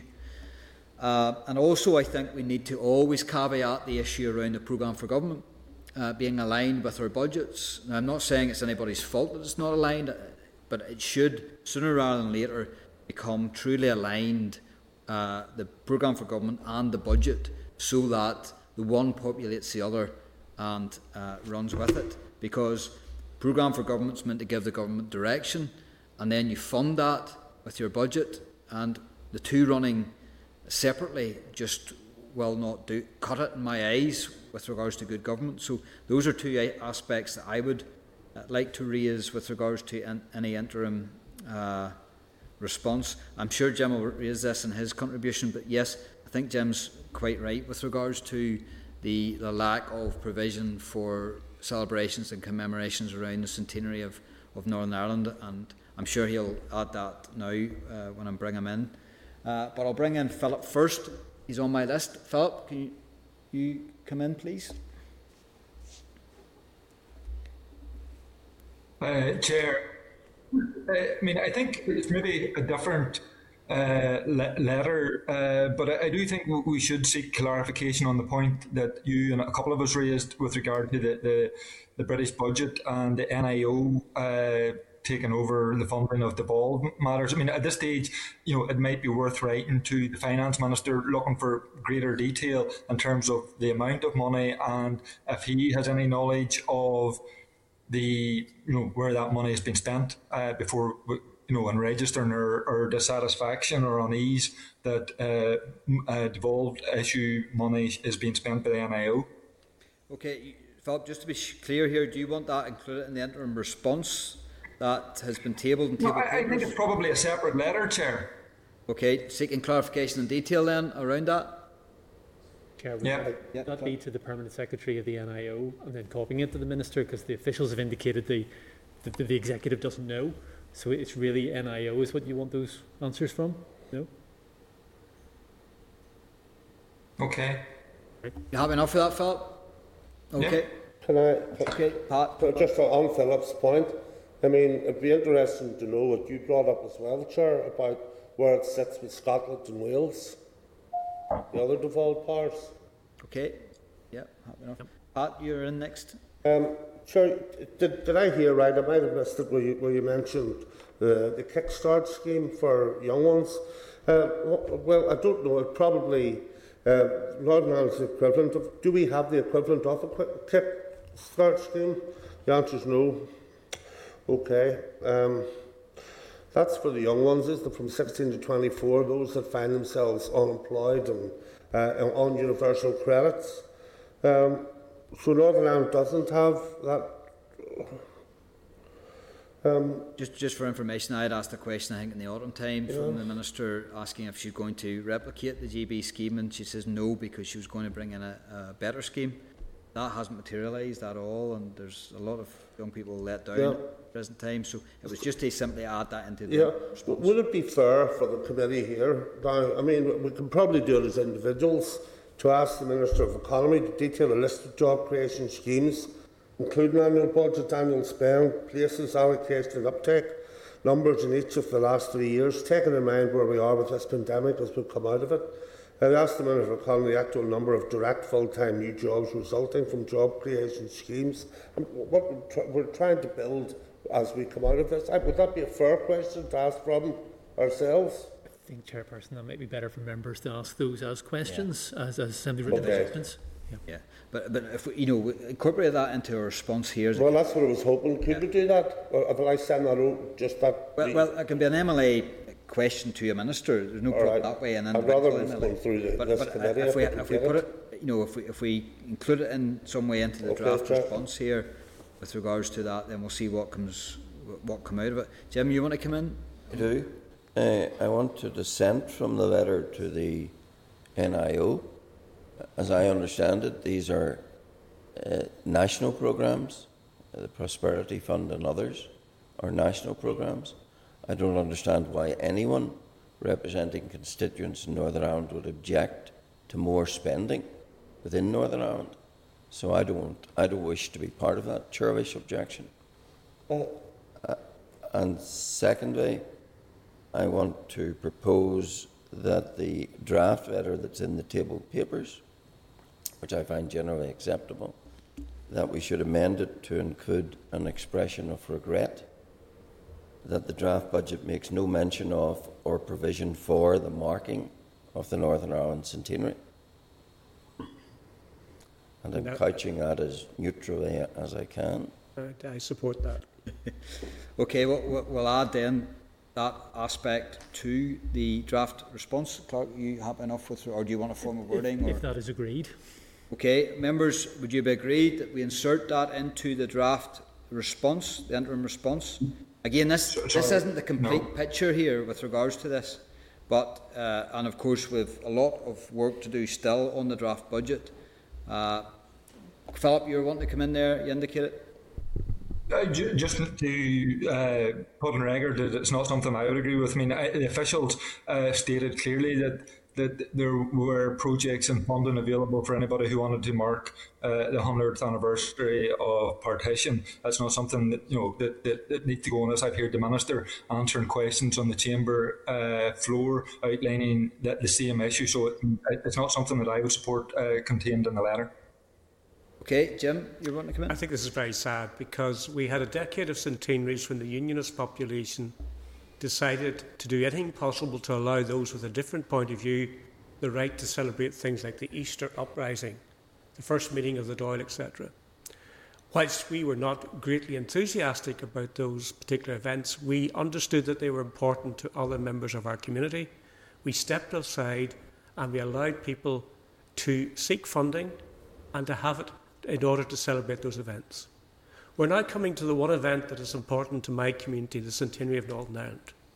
We're not asking members of the committee to come up with a figure. We're not asking members of the committee to condemn the department. We're just asking for one line to go into the report, the letter, saying that we're disappointed that there's no money earmarked for the celebration of the centenary of Northern Ireland. Now, surely that everyone in this committee, whilst you, you may not be dancing in the streets of Dunloy, Belleek, or Castlederg about the centenary of Northern Ireland, and I accept that. Surely you have to accept that there are people in your communities who will be, and they have to be respected. And if this place is ever going to move forward, we have to have room for each other's aspirations and each other issues which are important to each other. So are you uh, as, as Mr. Uh, Dunloy, Mr. Dunloy, I forgot his name. McGuigan. McGuigan. Mr. McGuigan, sorry, Mr. McGuigan. Is Mr. McGuigan, well, you are Mr. Dunloy, of course, as well, but is Mr. McGuigan saying that he will not even give his agreement, or he won't even abstain on one line going into letters saying we're disappointed that there's no money budgeted for our community to celebrate an event that is important to us. Is that what he's saying? No, that's not what I'm saying. I mean, and it's not actually not accurate. Uh, and the officials have said that there is money available through other uh, departments and sources for funding. I, I, so I'm not saying that. I'm not saying that anybody who wants to mark the centenary of partition isn't entitled to do it, and I'm not saying that they're not entitled to funding to, to carry that out. So, I mean, but the point I made is there is funding available, and I don't. Th- I think it's unnecessary for this committee to actually mention that particular so, point at all. Well, could I at least ask you to abstain on this to allow those of us who feel this is important so, to express a concern. I'll ask you to come through the chair, gentlemen, but can I just say this is, just to remind people where we're at, this is a response, a committee response uh, to uh, an interim response to the 2021-22 budget. Uh, any concerns, any problems, any awareness that we want to raise on that uh, on that budget. So, you know, I want to strive to try and get an as inclusive a letter as I possibly can, containing all of our concerns with regards to the budget. Uh, my way I come to this is that, well, look, if this helps with learning, understanding, and education, especially young folk with regards to the history of this place, then I think it should be welcomed. Uh, but at the same time, the fact that there's some people are concerned that there's no budget provision for it, uh, I think is a, you know, a valid concern which should then be included in the draft response from this committee. That's how I see it. Uh, but if there is going to be disagreement on this, I will ask for a vote on it. But if we can agree to include it into this as not being, as having no provision, and we're concerned on that, if members are content to leave it at that, I will push on. But if members want to put it to a vote, I'm happy enough to do that also. Jim, you want to come in on that? Well, I was just wanting to uh, counter what Mr McGuigan said. He said there is money. The point is, there is no money in the budget over which we have some say, the budget of the Northern Ireland Government or Executive, and deliberately so. And I simply want to express regret or disappointment, I don't mind which word is used, that this draft budget makes no mention of or provision for the marking of the Northern Ireland centenary. And I don't think, really, as Jim Wells has so ably pointed out, that should be too much to ask of those who like to preach to the rest of us about respect. Okay, now I have mentioned things at the job start, I mentioned things like the programme for government alignment. Uh, other members, including myself, have raised about provision for centenary commemorations, celebrations, educational facilities, all of that. Are members content to leave it that those things be included in this draft response? Sorry, Chair. Yep, come on ahead. Chair. Yep. Chair, uh, uh, Mr. Allister has already stepped back from his uh, original position and there be a the celebration uh, of the creation of the state of Northern Ireland.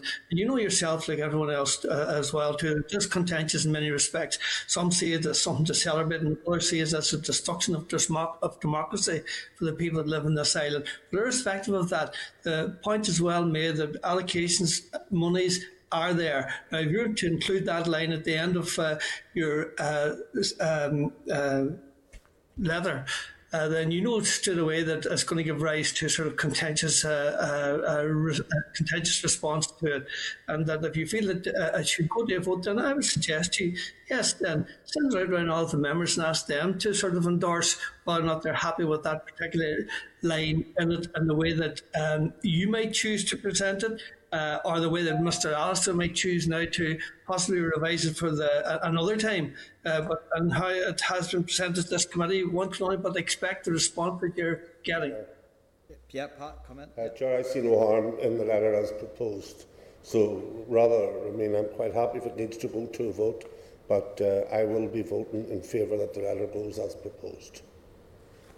Okay, so we've got a very myriad of, of opinions here at the present time with regards to the draft uh, response uh, or proposal.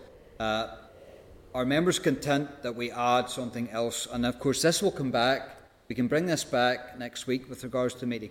Are members content about the job start piece and about the concerns around the job start piece? Yes. Yes. Are all in favour and agreed? Agreed. Are members agreed then about the alignment with the programme for government piece? Are members agreed? Great. Okay, our members agreed that we put insert a line with regards to concerns about lack of provision for centenary? Great. Okay, so I'm going to ask a vote on that then. So, Can I, can I just ask, Chair? Can I just ask, Chair? Is this we're going to see a draft of this letter anyway? Before we go, we're going to see.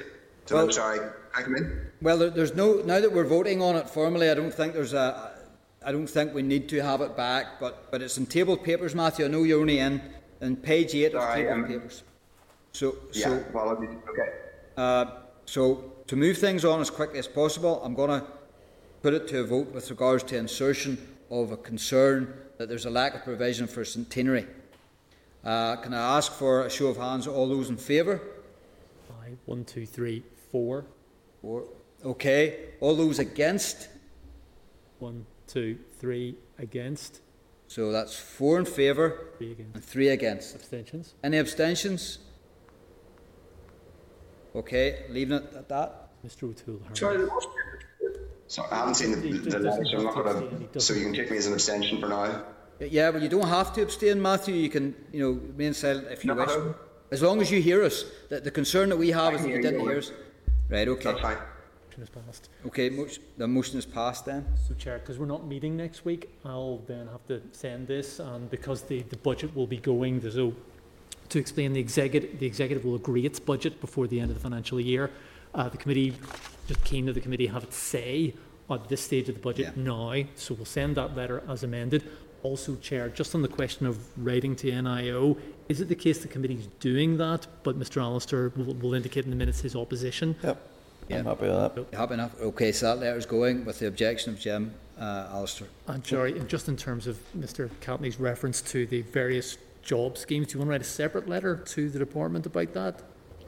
Personally, What is I, committee? I would like liked to have out from the committee, but I'll do it I, I think if we have it in that response, the draft response, I think that's Yeah. As well, as well. Right, okay, dead on. Thanks, Chair. Thank you. Okay, okay, members, moving on then. Um, we, that was a wee bit of a contentious issue, but then sure, everything in politics is contentious, so we'll move on. Uh, item number eight then is the oral evidence. Sorry, Chair, just to come in. Uh, I, I don't believe that last item was contentious at all. Uh, we live in a shared society, we have had the Good Friday Agreement, and I believe that I, I've been living where I come from in Moira, and in Lagan Valley I see no problem in what our Honourable Member has proposed. Okay, thanks very much, Pat. Uh, item number eight then is oral evidence, Department of Finance, feedback from public sector pension cons- consultation. Can I welcome on to Starleaf, uh, Grace Nesbitt, Director of Pensions Provision, uh, Blanard uh, Smith, Assistant Director of Public Service Pensions, Stephen Ball, Public Service Pensions Policy and Legislation Branch. Uh, the evidence session will be reported by Hansard. Can I say that the following papers are relevant to this agenda item? Clerk's note at page 184, departmental paper at page 188, published departmental response to the consultation at page 212, and the departmental leaflet on the changes to public sector pensions, pensions at page 260. So without further ado, can I ask then Grace? Uh, you're very welcome, first of all, to the committee. Thank you very much for your attendance. Can I ask Grace for you to make an opening statement, if that's in order? Okay, thank you very much, Chair. And members, um, I should declare an interest in that all my colleagues are members of a public service pension scheme, so it's probably appropriate that uh, that's registered. My opening remarks will be brief as I provided the committee with a full overview at my last appearance to set the context. And in addition, on this matter, there was an evidence session on the 4th of November, and written updates were provided to members on the outcome of the consultation and the next steps. The key points from the latest briefing, which included further analysis of the consultation responses in the main proposal, can be divided into retrospective and prospective. On retrospective, the consultation addressed unlawful discrimination in public service pension schemes since 2015 by providing affected members with a choice for legacy or reform scheme terms for service from April 2015 to March 2022. The choices are termed immediate choice or deferred choice underpin and are about when members make the decision about how this period of service should be treated. So, prospective is about removing unlawful discrimination in the future in the reform schemes for all service from 2022. So, first on retrospective, the overwhelming majority view was that immediate choice would present an unacceptable high level of risk for members making ill informed or wrong decisions which were really based on estimates. Conversely, most respondents felt that the deferred choice underpin provided members with more real world certainty about their entitlements, as this would be based on factual information about earnings and personal circumstances, which would be available at their choosing point, which for most members would be retirement. And having considered all the responses, the Department considers, therefore, that the deferred choice underpin represents the first option to ensure that members have the appropriate choice, clarity, and control concerning their remedy period entitlements, whilst also comprehensively removing age discrimination. Secondly, on perspective, a wide variety of views were expressed on the proposal to remove discrimination and maintain equality of treatment for the future by ensuring all members will accrue benefits only in the reform schemes from April 2022. Some respondents agreed with the approach that the approach would ensure equality of treatment, and others felt that those previously protected should nevertheless be allowed to remain in the, lem- the legacy schemes indefinitely. This was often articulated alongside continued opposition to the original reforms which were introduced in 2015. Where responses argued for continued membership of the legacy schemes, the reasoning provided did not demonstrate how this would better resolve the unlawful discrimination rather than perpetuate through the continued use of an unlawful age based difference in treatment. So, having considered all responses received on this issue, the Department's view remains that the proposed approach to refer- reaffirm the reform schemes for all future service ensures that all members are treated equally in respect of the scheme design available to them after the discrimination identified by the courts has been addressed. It would not resolve the unlawful discrimination if some members of the public sector schemes and not others continue to be in the legacy schemes after April 22, as this difference in, tre- in treatment would still be attributed to unjustified age based criteria. The Department's policy approach resolves the age discrimination for Northern Ireland public service servants in the same way to that adopted by Treasury for members of the other public service schemes in Great Britain. To deviate from this approach or grant continued le- legacy scheme membership for any sector within the devolved schemes would require bespoke funding provision from the block grant. This would also leave the schemes in question extremely vulnerable to further costly legal challenge and it would not resolve the discrimination issue. Finally, in terms of next steps, the Department now proposes to implement the deferred choice underpin and reaffirm the reform schemes for future service in primary legislation. This will require changes to the Public Service Pensions Act Northern Ireland 2014. The Department's view is that a legislative consent motion, which will of course be subject to the approval of the Executive and the Assembly, would represent the most efficient way to accomplish this. And I and my team will continue to meet with key stakeholders, including all the public sector trade unions. I'm happy now to take further questions from the committee. Thank you, Chair. Okay, Grace, thank you very much for your presentation and your time here today. Can I straight into questions then, and, and a number of other members will want to ask questions too. Uh, can I ask, has the department any leeway in respect of the changes to public sector pensions that it must make in order to maintain parity with the rest of the UK in respect of pensions. What flexibilities are there for individual schemes? Well, there are. I mean, pensions are uh, a devolved public sector pensions in Northern Ireland are are devolved matter, chair. Um, but in general, the policy has been to maintain parity with the counterpart schemes in Great Britain, and that has served well over many decades. So there is flexibility in terms of secondary schemes at, at design, but on this particular issue, um, the general view has been that we would wish to keep in step with our counterparts throughout the United Kingdom, and there's a lot of common sense behind that. Um, and that's why on, on, this particular issue, the view would be that we would go with, for example, um, a legislative consent motion in terms of changing the primary legislation. And indeed, when we look back, if I just could continue, Chair, when we look back even at, at pension reform when it was introduced, when we did have our own primary legislation here in terms of the substance in it. Now, my colleagues were just chatting earlier on today, when we look back at the substance of when we had our own primary legislation introduced pension reform, the substance of that le- that legislation was actually very much the same as the primary legislation that was introduced in Great Britain. So our schemes are very, very much the same. So the question we would be asked is why would we want to do something differently? Yep. C- can you explain why it uh, why you're obliged to charge interest on the difference between contribution levels for employees who may choose a legacy scheme over a reform scheme? And again, is that to keep parity with the United Kingdom? Um, I'm not quite sure what you mean by charging interest, Chair.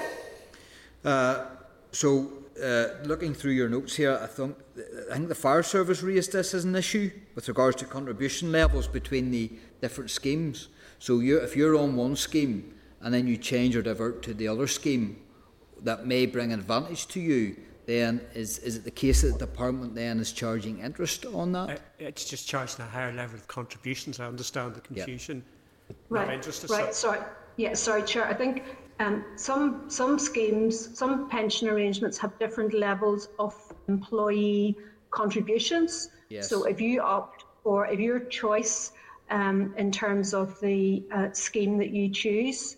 Um, in terms of a legacy or reform scheme has a different employee contributions, then of course you're going to have to pay the difference in employee contributions because that would that would be fair. Um, but it's not charging interest per se, okay. if, if, that makes sense. And is that right across in the UK? Well, if, if the pension scheme you opt for has a different level of employee contributions, then of course you're going to have to pay that level of employee contributions. But not all schemes have that. For example, in the civil service scheme, with the two main schemes, the career average scheme, just elaborate chair, would be alpha. Uh, the reform career average scheme is known as alpha, whereas the final salary scheme is, is classic. The rates of employee contributions from 2015 are identical. So that's a non-issue for the civil service scheme. But for other schemes, there are different rates of employee contributions from the final salary scheme and the career average scheme. So um, there are differences between each public service pension scheme. Um, I don't know if any of my colleagues, Blanard or Stephen, want to add anything else to elaborate on that.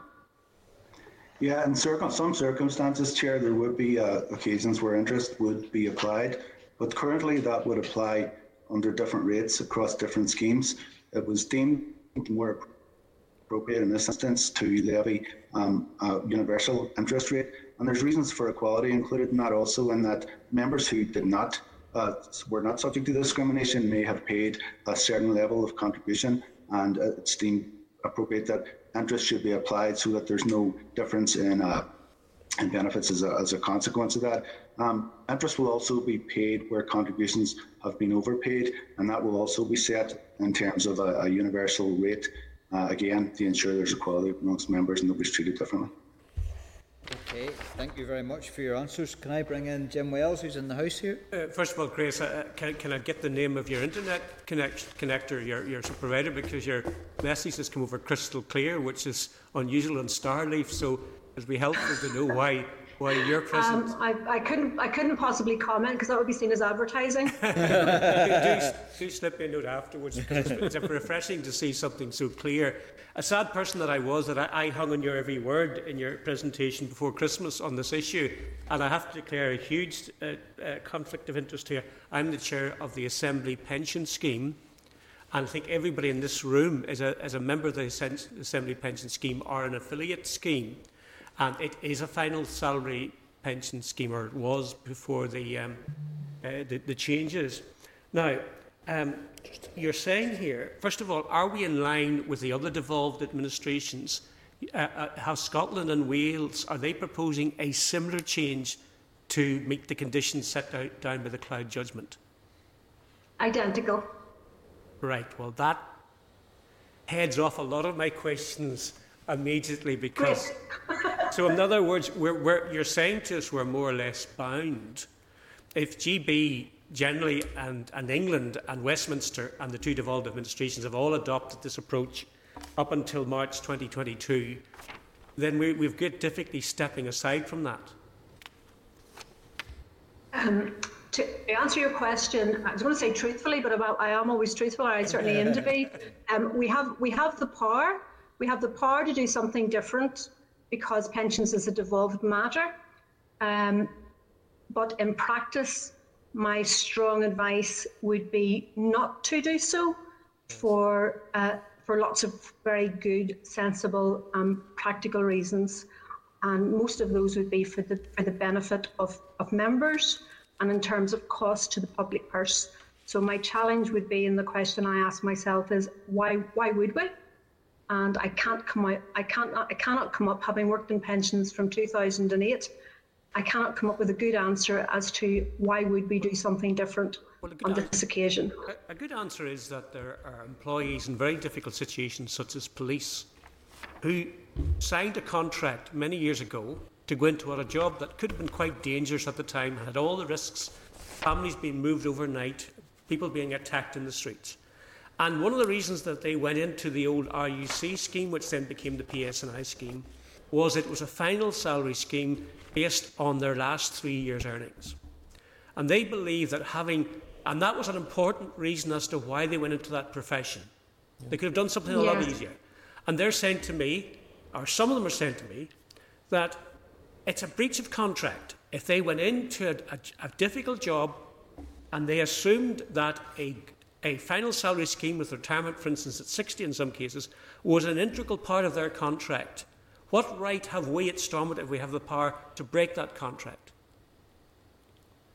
Um, and I have, I have huge sympathy for, um, indeed, for those working in police and other public service workers who provide a, a, a great service and I ad- admire them for them. It's one of the reasons that I work in pensions. And as I often say to my staff, we do a great job and that we provide for public servants and we provide for, for their dependents. So I am very committed to public service and to public servants. So I caveat my responses with, with that. However, there is a cost to that. And the issue about whether final salary schemes would continue for public servants, including police, was dealt with. And when I say dispensed with, um, please take that in, in the right context. And I don't mean that in a harsh way, and I say that with, with compassion for those working in police and indeed for other public servants. So please don't take that that I'm that I'm being harsh or in any, in any way lacking compassion for those working in police or for other public servants. I, I do not mean that in that way at all, um, Mr. Wells. Um, I have huge sympathy. However, that, that argument was put forward, and that argument has been dealt with when it was decided that public service pensions needed reformed, and they need it reformed for a good reason. They need it reformed to make them sustainable, and that's something that I regard as very precious because we want to keep pensions for public servants, for all our public servants, including police. And the particular issue that we're dealing with is transitional protection. So, in that sense, it is a narrow issue that was found to be discriminatory.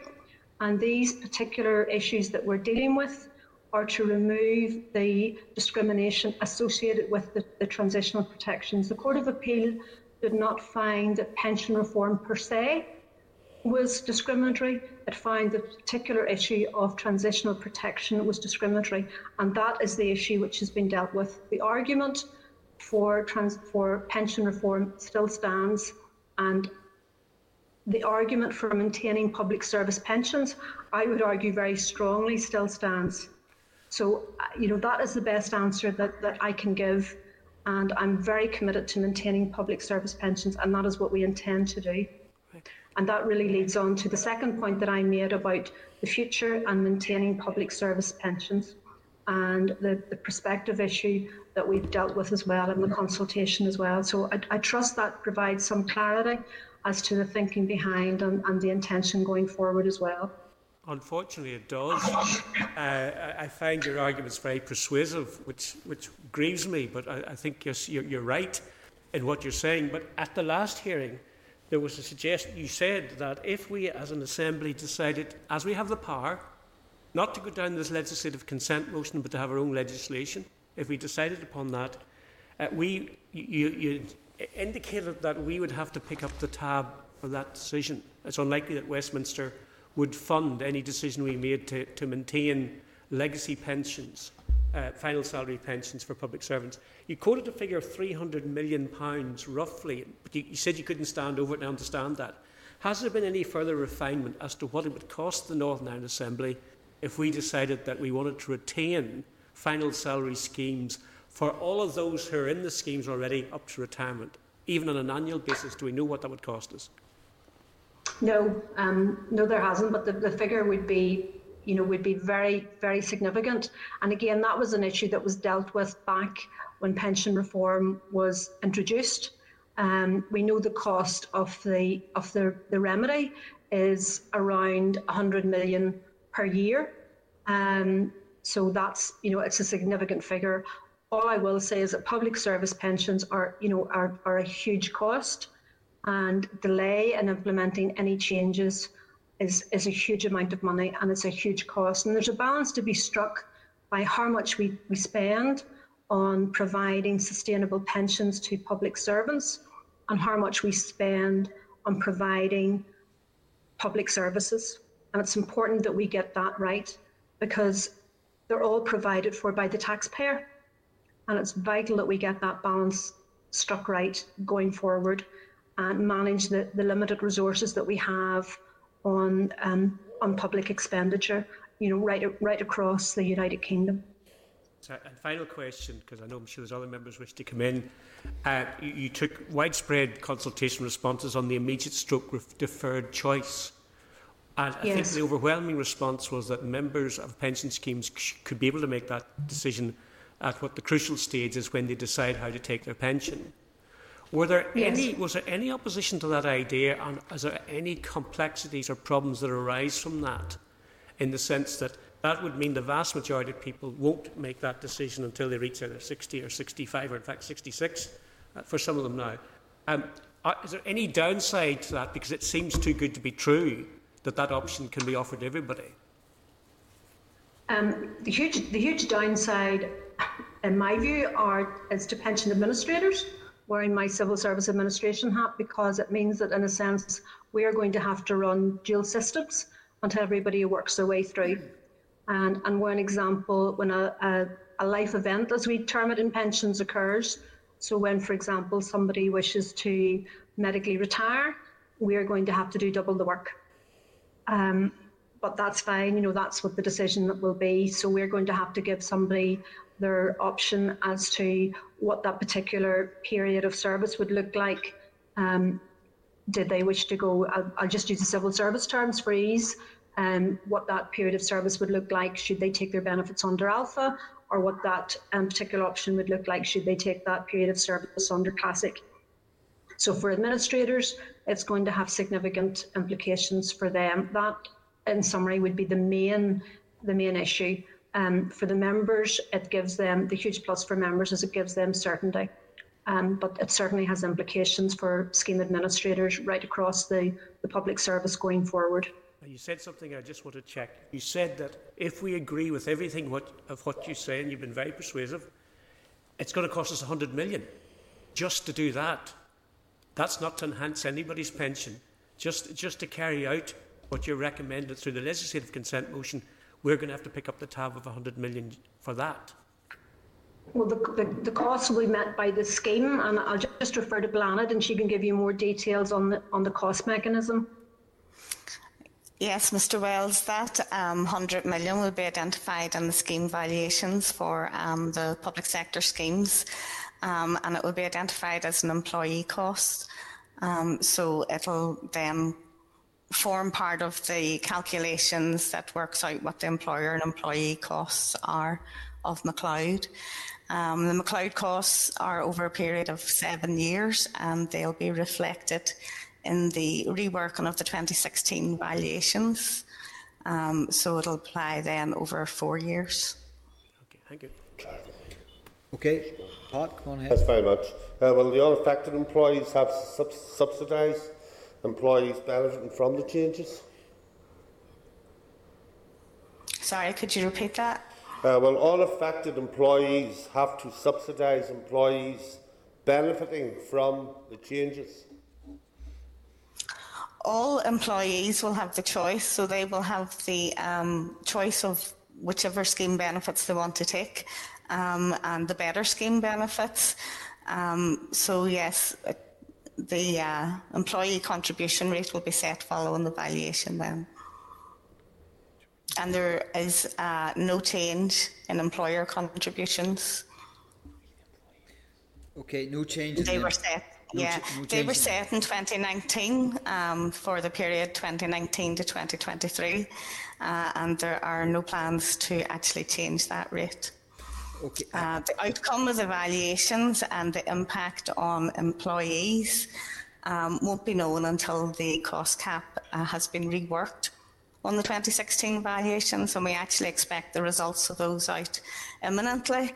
Uh, some indicative findings, um, because we are drafting directions for the completion uh, of the cost cap calculations in the 2016 valuations, and uh, we'll have results in shortly after that.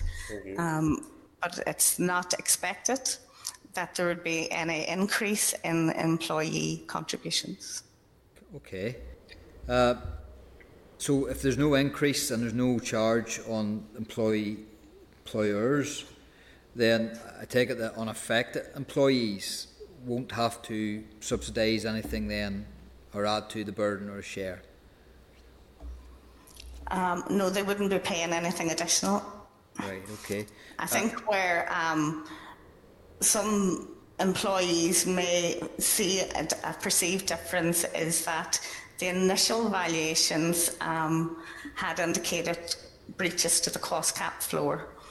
But they were the first valuations where the cost cap mechanism was applied, and the government had doubts that it was actually fit for purpose. And as a result, they have asked the Government Actuaries Department to review the whole cost cap mechanism. So that's actually an ongoing review, um, which we expect to hear an outcome um, initially in draft form sometime in April. And uh, obviously, then changes would be consulted on by the government, but that would be a central Westminster government um, process.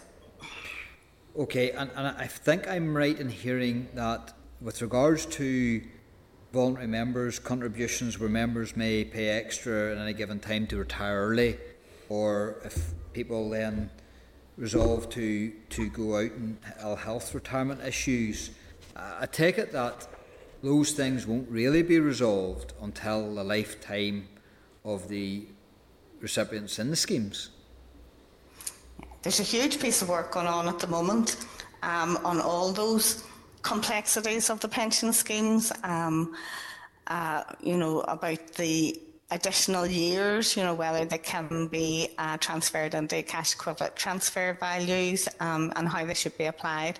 And these will all be centrally agreed policies so that um, schemes across the UK can be treated equitably uh, the outgoing of this. But there's huge amount of policy development going on on the finer detail of the complexities of applying a remedy, whether it be under immediate choice or deferred choice underpin. But obviously, the decision now is for deferred choice underpin, and it also involves working with HMRC um, because there are a lot of tax complications um, to applying remedy for the schemes and given choices and applying remedy retrospectively for the period to 2015.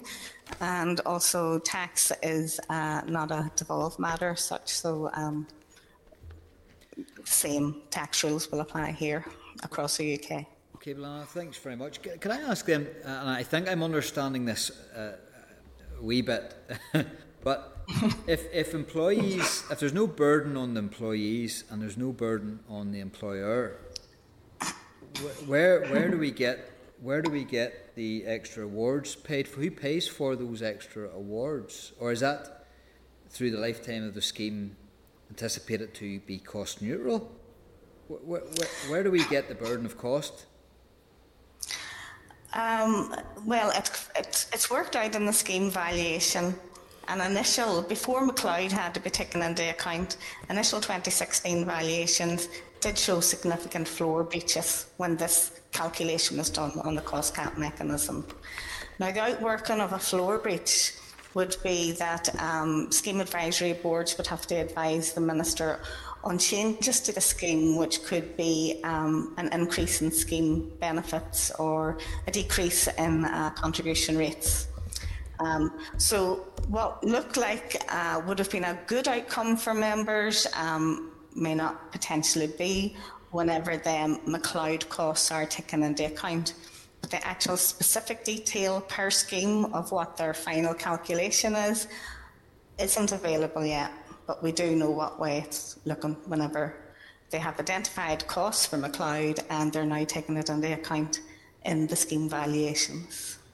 Okay, so Employ- employers did have an increase in uh, contribution rates from 2019 and have been paying that for the period 2019 and will up to 2023. Um, and that was set uh, in the understanding that you know they would bear some of the cost of the breach as such. Um, so that they had an increase, and that was applied because at that stage it was known that McCloud was on the horizon uh, and that um, costs would have to be absorbed for that. Okay. Uh, so there's still a lot of variables in the system, even at this stage, going forward. There is, um, and at a scheme level, even though there are changes required in primary legislation, um, they'll require you know, like a pension schemes bill to make amendments to the uh, Public Service Pensions Act 2013 and GB and our own 2014 Act, and that would be um, to close the schemes down to future accrual after um, 2022 um, and to ensure that all members then were moved under the new schemes from April 2022. So that primary is required, but then at a scheme level there will be regulation changes required. Um, and two sets of changes because there will be some regulation changes required to make the prospective changes, which is the people moving all into the 2022 scheme, and then a set of regulations for retrospective changes, and that would be to apply the deferred choice underpin remedy solution uh, for the period 2015 to 2022. So I, I And suspect. they would be consulted on locally here for our schemes. Okay, and I suspect so. There's a sequence of events then with regards to that, starting with the LCM, then with a piece of primary legislation here in this devo- devolved assembly, and then the regulations that will come out of that. The two sets that you've just said, just outlined, uh, one for forthcoming regulations and then retrospective regulations. Have we a time scale yet for any of that? Probably most importantly at the minute, the LCM. Uh, well, there's a broad timeline. Obviously, um, before we could go to the executive and, and seek their approval for an LCM, we would have to know about the content of the primary legislation that's proposed for Westminster. Um, so that's in the early stages.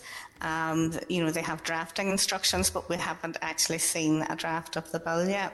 So once we have further detail as to what will actually be carried in that primary legislation, we would seek um, a view from the executive, you know, do a paper for the executive and seek their approval to seek a legislative consent motion in the Assembly. Um, should we do this, there's quite tight timeframes for this because this primary legislation um, needs to be through um, before the 1st of April 2022. Um, so if we were to seek a legislative consent motion and it wasn't approved, then our only other option would be to take primary legislation through uh, in the Assembly to do the same thing that is being done in the, the Westminster Bill anyway. So um, the time frame for that would be very tight to get that done in this mandate and have it done for April 2022. Yeah, and of course, then of course you have the end of this mandate too uh, yeah. to contend with. So just so that I'm clear, uh, and for the record, so with the LCM, uh, which is by all intents and purposes the way to go in this regard. But are you saying then there's also a primary piece of legislation that we need to have in Northern Ireland mm. Assembly uh, to complement no. that? No. No, we wouldn't need additional primary. Right, okay, so then we go straight into regulations, the two sets of regulations that you speak of. Yes, that's right. Okay, thanks very much for that clarification, uh, uh, Blanet. Uh, Grace and Stephen, thank you very much. There are no other members wanting to come in on this.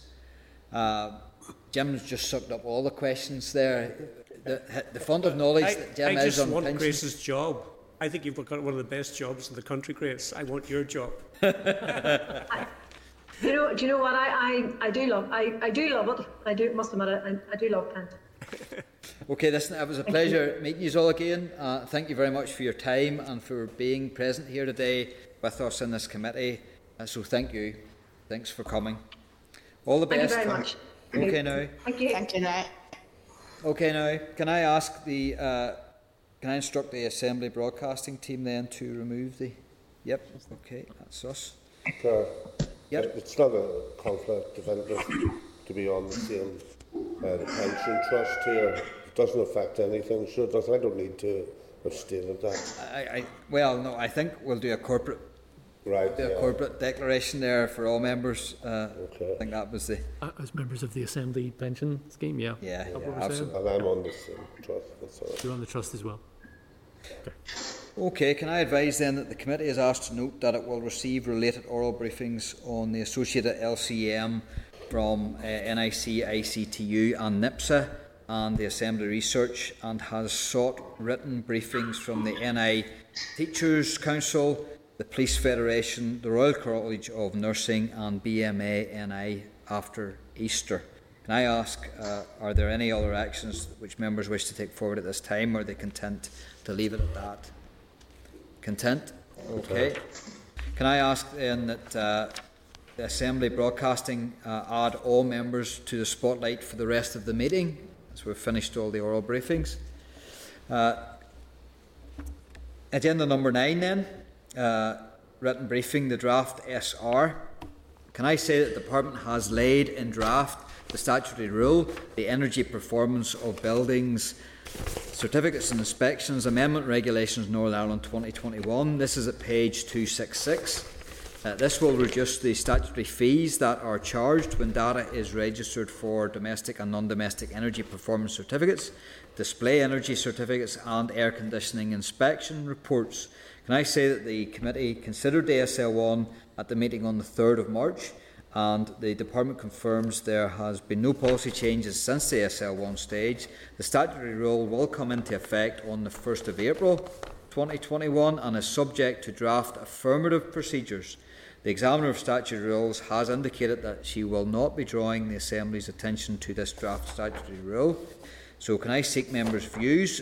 Mr. Chairman. Sorry, Mr. Chairman, the last committee meeting I had just come from a previous uh, encounter uh, with an estate agent where I was being required to pay uh, some of my hard earned money for one of these certificates. I was somewhat exasperated, and I think that may have shown in my response to, this, to the subordinate legislation. You were sore. I was. it was because I was absolutely fed up with the amount of paperwork that I've had to go through for no possible uh, increase in the value of the property. And this was one of them. I think the officials may have been taken aback somewhat by my reaction, and I just want to put on record that it was not an attack on them whatsoever. It was just someone who had been gone through the mill with paperwork after paperwork and selling a house. Therefore, I have no objections whatsoever to this rule, and I to, do not intend to shoot the messengers that had brought it in the past. Okay. Uh, can I seek other members' views? Jim was very energised uh, on energy certificates that day. So, uh, any other comments? No. If not, then uh, are members content that I say that the Committee for Finance has considered the SR, the Energy Performance of Building Certificates and Inspections Amendment Regulations Northern Ireland 2021 and recommends that it be affirmed by the Assembly. Is this agreed? Agreed. Agreed. Okay, can I say members uh, are reminded that this that as the rule is subject to uh, draft affirmative procedure, there will be a related plenary debate, uh, and that's before Easter. Can I ask members if they are content to revise the agenda and consider an additional item, which is an SL1 extending COVID business rent forfeiture measures? Are members agreed at this stage? Agreed. Yep. So uh, then, uh, agenda item number 10 then is the SL1 on business tenancies, corona, uh, coronavirus restrictions for forfeiture relevant period Northern Ireland Regulations 2021. Can I say that the Department proposes to make the statutory rule? This is at page 13 of your tabled pack.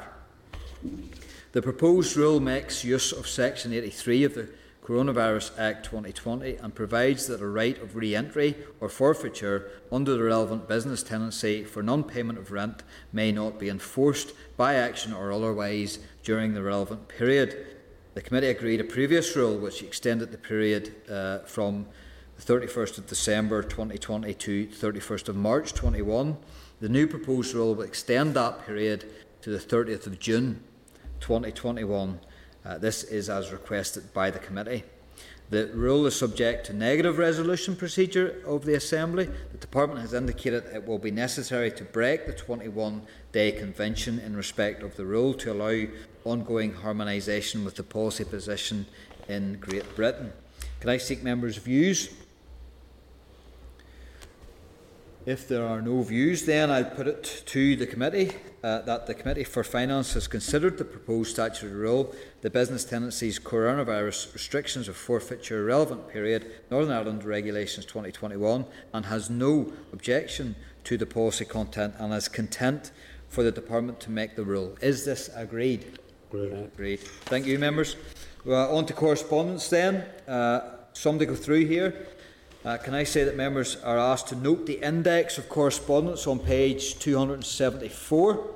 Uh, just to relate to some of those, uh, Department of Finance legislative programme. Can I say that members are asked to note correspondence on page 277 regarding the Department's legislative programme? In addition to budget bills, the Department plans to bring forward the Financial Reporting, Departments and Public Bodies Bill, as well as a Fiscal Council Bill a social value in procurement bill, and a public bodies reform bill in this current mandate. Uh, the committee stages are unlikely to commence in earnest just before summer recess. Thus, uh, committee scrutiny of any other matters is likely to be constrained from uh, September 2021 until the end of the mandate. We're certainly in the business end of this term, members. Uh, can I ask members if you, are content to note that? If you are, can you say you agree? Know what the public, Sorry, Jim? public bodies bills are doing with? Uh, yes, the Financial Reporting Department and Public Bodies Bill. Is that the one about the arms length bodies? Yeah, that's the other one. The No. uh, Financial Reporting Department and Public Bodies Bill is described as a technical bill. That's all I have on it. Uh, the Public Bodies, sorry, Public Bodies Reform, Reform Bill, yeah. I think falls, I think falls out of the arms length body review, which the executive did or is doing. Okay. Uh, members agreed then to note. Moving on then, 11.3 Department of uh, Finance incorrect single farm payments the historic liabilities. Can I say that members are asked to note a response on page 280 uh, to committee queries regarding incorrect single farm payments on historic liabilities? Can I say that the Department advises that DAERA considers there to be no current liabilities relating to historic decisions on single farm payments and that any such liability will have to be met from the block, Northern Ireland block? Are members content to note? No, no, sorry. Chairman, I, I raised this at the last meeting. They're saying that DAERA has no liabilities, but that doesn't obfuscate our, difficulties because that means they- they're saying it must come out of the block grant, so it still has an impact on the public sector funding in Northern Ireland. Now, um, there's a host of these have been called in for review. And single farm payments in a bad year is 240 million, in a good year is 290 million based on the euro sterling exchange. So uh, these are cases that went before a panel, the panel agreed with them, and the department sought to overrule the panel's decision. That particularly occurred during the three years when there was no um, devolution or there was no effective control of the department. They must know that, for instance, if they ruled in favour of all of those farmers, what the total quantum of the claims were. They must know that. So they can't hide behind the fact that saying, well, we don't see ourselves as having any liability. It falls in the block grant, and we're not going to tell you what the liability is. That's an easy enough calculation, and they have the statistics. So I think we need to go back and pin them down on that. Okay, uh, in your uh, in your experience, Jim, is it the case that if if one is successful, they may all be successful? But yes, I think I think there have been several court cases where farmers, uh, UFU actually, took cases on behalf of farmers and said that the department had gone beyond its, uh, its uh, powers to overturn decisions taken by the panel. That you can't set up an independent team of people on a panel and then turn around and decide to ignore the recommendations. In the same way, for instance, I used to be a chair of social security panels. Uh, there was no, unless it was an, obviously a totally erroneous decision, there was a, a presumption that if a panel made a decision, the department, then the Department of Communities, would pay up. But in this occasion, what, what the department decided was just to ignore the decisions made by the panels. And they've gone right back to a case that I'm dealing with in 2008. So therefore, there could be quite a bit of liability here because I know farmers are getting 60, 70, 80,000 pounds in single farm payments.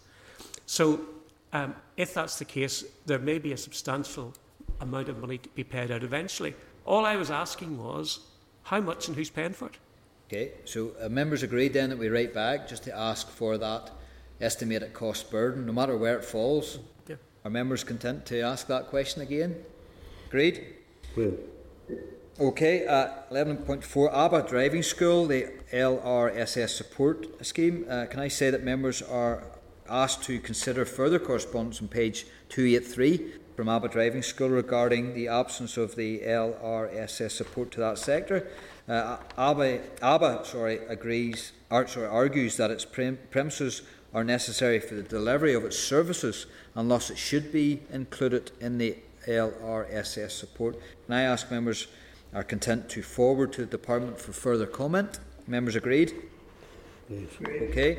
11.5, Department of Finance Draft Budget 21-22. Can I uh, say that members are asked to note a response from page 292 to the committee regarding the draft budget allocation from, for the Department of Finance? The Department has included information regarding the capital and resource costs to establish and maintain the regional hubs.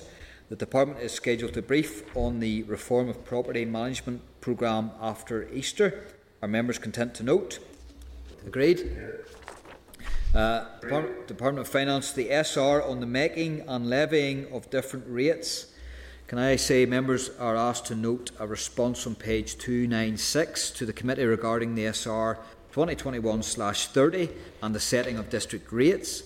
The department indicates that there was insufficient time to consult the committee and that it was suggested during a previous rates review. The department advises that the new flexibility is now also available for future years. Are members content to note? Okay, agreed. Agreed. Uh, Committee for the Economy Engagement with the Banking Sector. Can I say that members were, are asked to consider the response on page 299 from the clerk to of the uh, Committee for the Economy regarding engagement with the banking sector? It is understood that the Economy Committee will make the relevant contacts available in the local banking sector. Can I ask are members content for the clerk to seek to make arrangements for this for an informal meeting with the banking sector representatives where possible? Pat and then Jim. Thank you, Chair. Um, uh, Committee for the Economy regarding the engagement with the banking sector. Uh, I was going to ask, is it possible for a joint sitting of the economy? I did ask it before, I was turned down, but I'm asking again in light of well, some of the changes that we see across our high streets and banks closing. Uh, Finance Committee to take a briefing from UK Finance and the FSU. Okay, uh, I, I know you're very uh, uh, invested in this issue, and rightly so. But what I think we're proposing here is that the two clerks get together just to see what can be All right. released. That's okay. Fine. Jim, you were wanting to come in? Half of all the high street banks in Northern Ireland have closed in the last 10 years.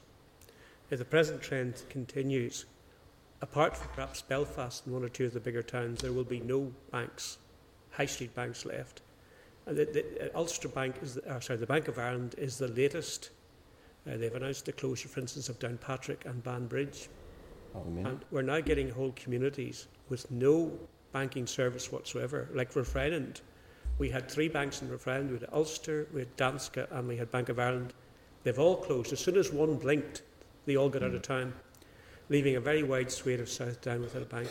I believe Pat's idea is, is relevant, and I think it's urgent. I think we really need, because I have no doubt that Bank of Ireland, having made their announcement, somebody else is going to be coming in very quickly to say, us as well, we are out of here. And that's just going to leave many, many parts of our community without a banking service.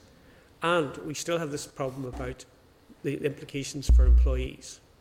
Now, the Ulster Bank, they have a big back office operation in Belfast which services uh, much, a much wider group of banks uh, uh, and branches.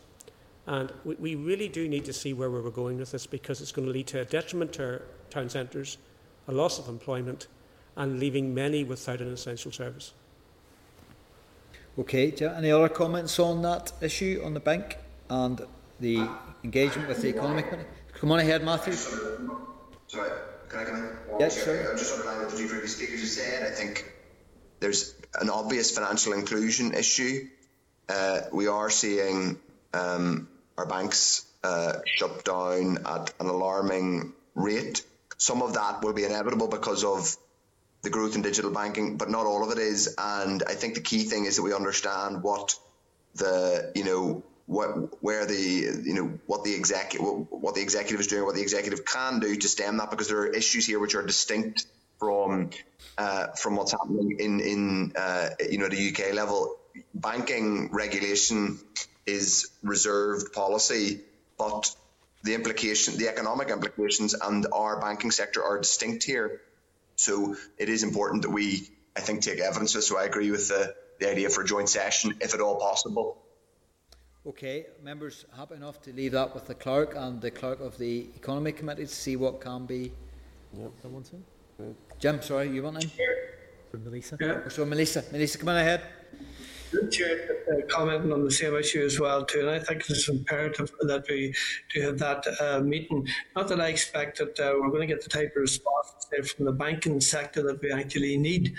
Uh, and uh, I think it was central to all of this issue in many respects. Uh, it's not just whether or not it's commercially viable, we'll say, in terms of the location of banks in any one town. Uh, and a town like Strabane at the present time is actually suffering as a result of the Bank of Ireland uh, closing their branch there. But that there is a social responsibility, and uh, I think that's a question that has to be answered at a much higher level again within government to put that type of pressure on banks and themselves. Because just like in the Republic and that, that whenever they come under pressure, they very often are looking to the same public uh, uh, to to bail them out.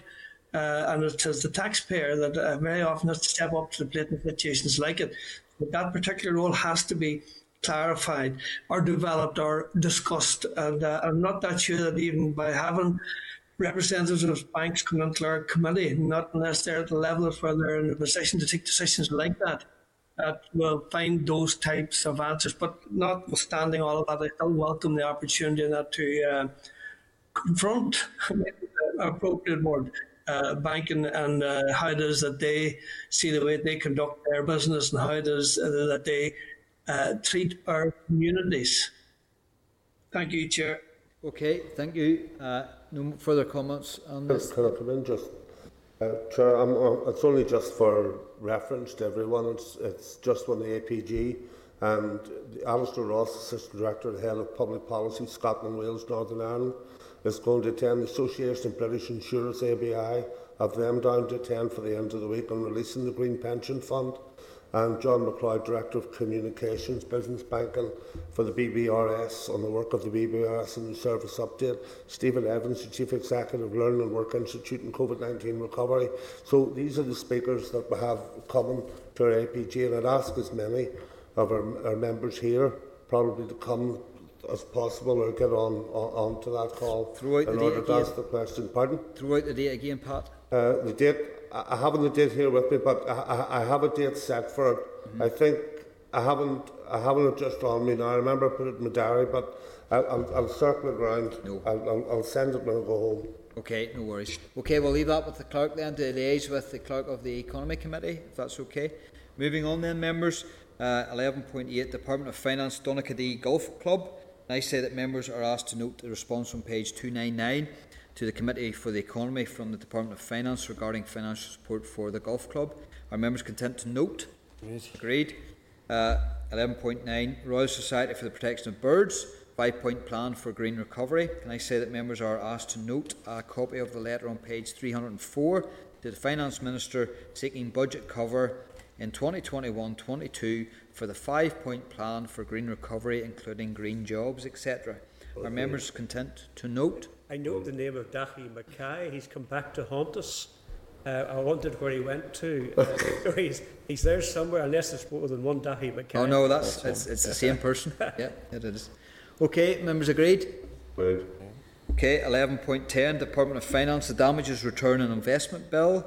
And I say members uh, are asked to note the department response on page 340 to the Justice Committee regarding the damages return on investment bill. The department advises that it can't estimate the liability as the cost of the new discount rate won't be known until the review is complete and the framework developed. Are members content to note? Agreed. Uh, Committee for Communities Special Recognition Payment. Members are asked to note a copy of the letter on page 342 sent to the Finance Minister regarding special recognition payments for those working within the community and voluntary sector. I ask our members content to note. Agreed? Chairman, Sorry. I, I have to be honest with these individuals I have in the responses. Um, we've many groups like teachers, firemen, policemen, those involved in the transport industry who have been at the forefront of direct contact with the public, as have the voluntary and community sector. My difficulty with this request is if we do agree and the Assembly supports it, then there will be a flood of other deserving groups who, particularly the police and teachers, who will say that they were putting themselves right on the front line in very difficult circumstances. And if the finance minister was to agree to that, then there'll, have to, there'll be tens of thousands of others wanting the same treatment. And that's the problem I have with it. Okay, Jim, your, note, your comments are noted. Uh, are members content to note the, the letter? Noted. Yeah. Agreed. Uh, 11, 12, Committee for Infrastructure, Construction Employers Federation briefing. Uh, members are asked to note a copy of a letter on page 344 sent to the Department, highlighting issues raised during a briefing with the Construction Employers Federation on one-year budgets and procurement concerns. Are members content to note? Agreed. Department of Finance Investing Activity Report. Uh, members are asked to note a copy of the latest investing activity report on page 346 in relation to the Department of Finance for February 2021. Are members content to note? Agreed. Uh, LPS Trust Statement, the rate levy accruals account 2019-20. Our members, uh, uh, members are asked to consider the Land and Property Services Trust Statement uh, for the annual report and accounts on page 349 for the year ending the 31st of March 2020. Uh, the report makes reference to a substantial reduction in rates revenue in 2021 and steps where which LPS is to take to address this. The Minister has also referred to the rates review. The report also references the Small Business Support Scheme, which DFE designed and LPS delivered, indicating that control procedures within LPS as at 9th of December 2020 had identified 540 grant payments totaling 5.4 million, uh, which had been claimed or paid in error. 118 of those payments have been recouped to date. There is also reference to a serious internal fraud and the PSNI investigation in respect of rates rebates. Additionally, there is reference to four risk based audits, which resulted in internal audit issuing one uh, priority 1 recommendation, 19 priority 2 recommendations, and 34 priority 3 recommendations, all of which have been accepted by the LPS management. Can I ask, are members content to seek a briefing from LPS uh, and on wider issues relating to business rates collection and reform? Members agreed? Okay, thank you, members. Uh, the composite request then, uh, 11.15, members are asked to consider the composite request at pages 391. Is the committee content with that request as an accurate and complete record for the committee's information requests? Agreed? Okay, members, pushing on and nearly finished. Uh, 12 draft, uh, sorry, the forward work programme. The draft forward work programme is at pages 405. Our members uh, asked to note that the Institute for Government briefing on public sector reform will have to be postponed from the 24th of March until after Easter. Do members have any comments? If not, are members content then with the forward work programme as amended? Agreed. Are there any other business items that members wish to raise? No other business then? Okay. Date and time and place for next meeting. Uh, next meeting will be on Wednesday, the 24th of March. 24th of March at 2 pm in the Senate chamber and on StarLeaf. Okay, members are content. I'll adjourn the meeting. Okay. Okay, have a good evening, folks. Bye bye. Program signed.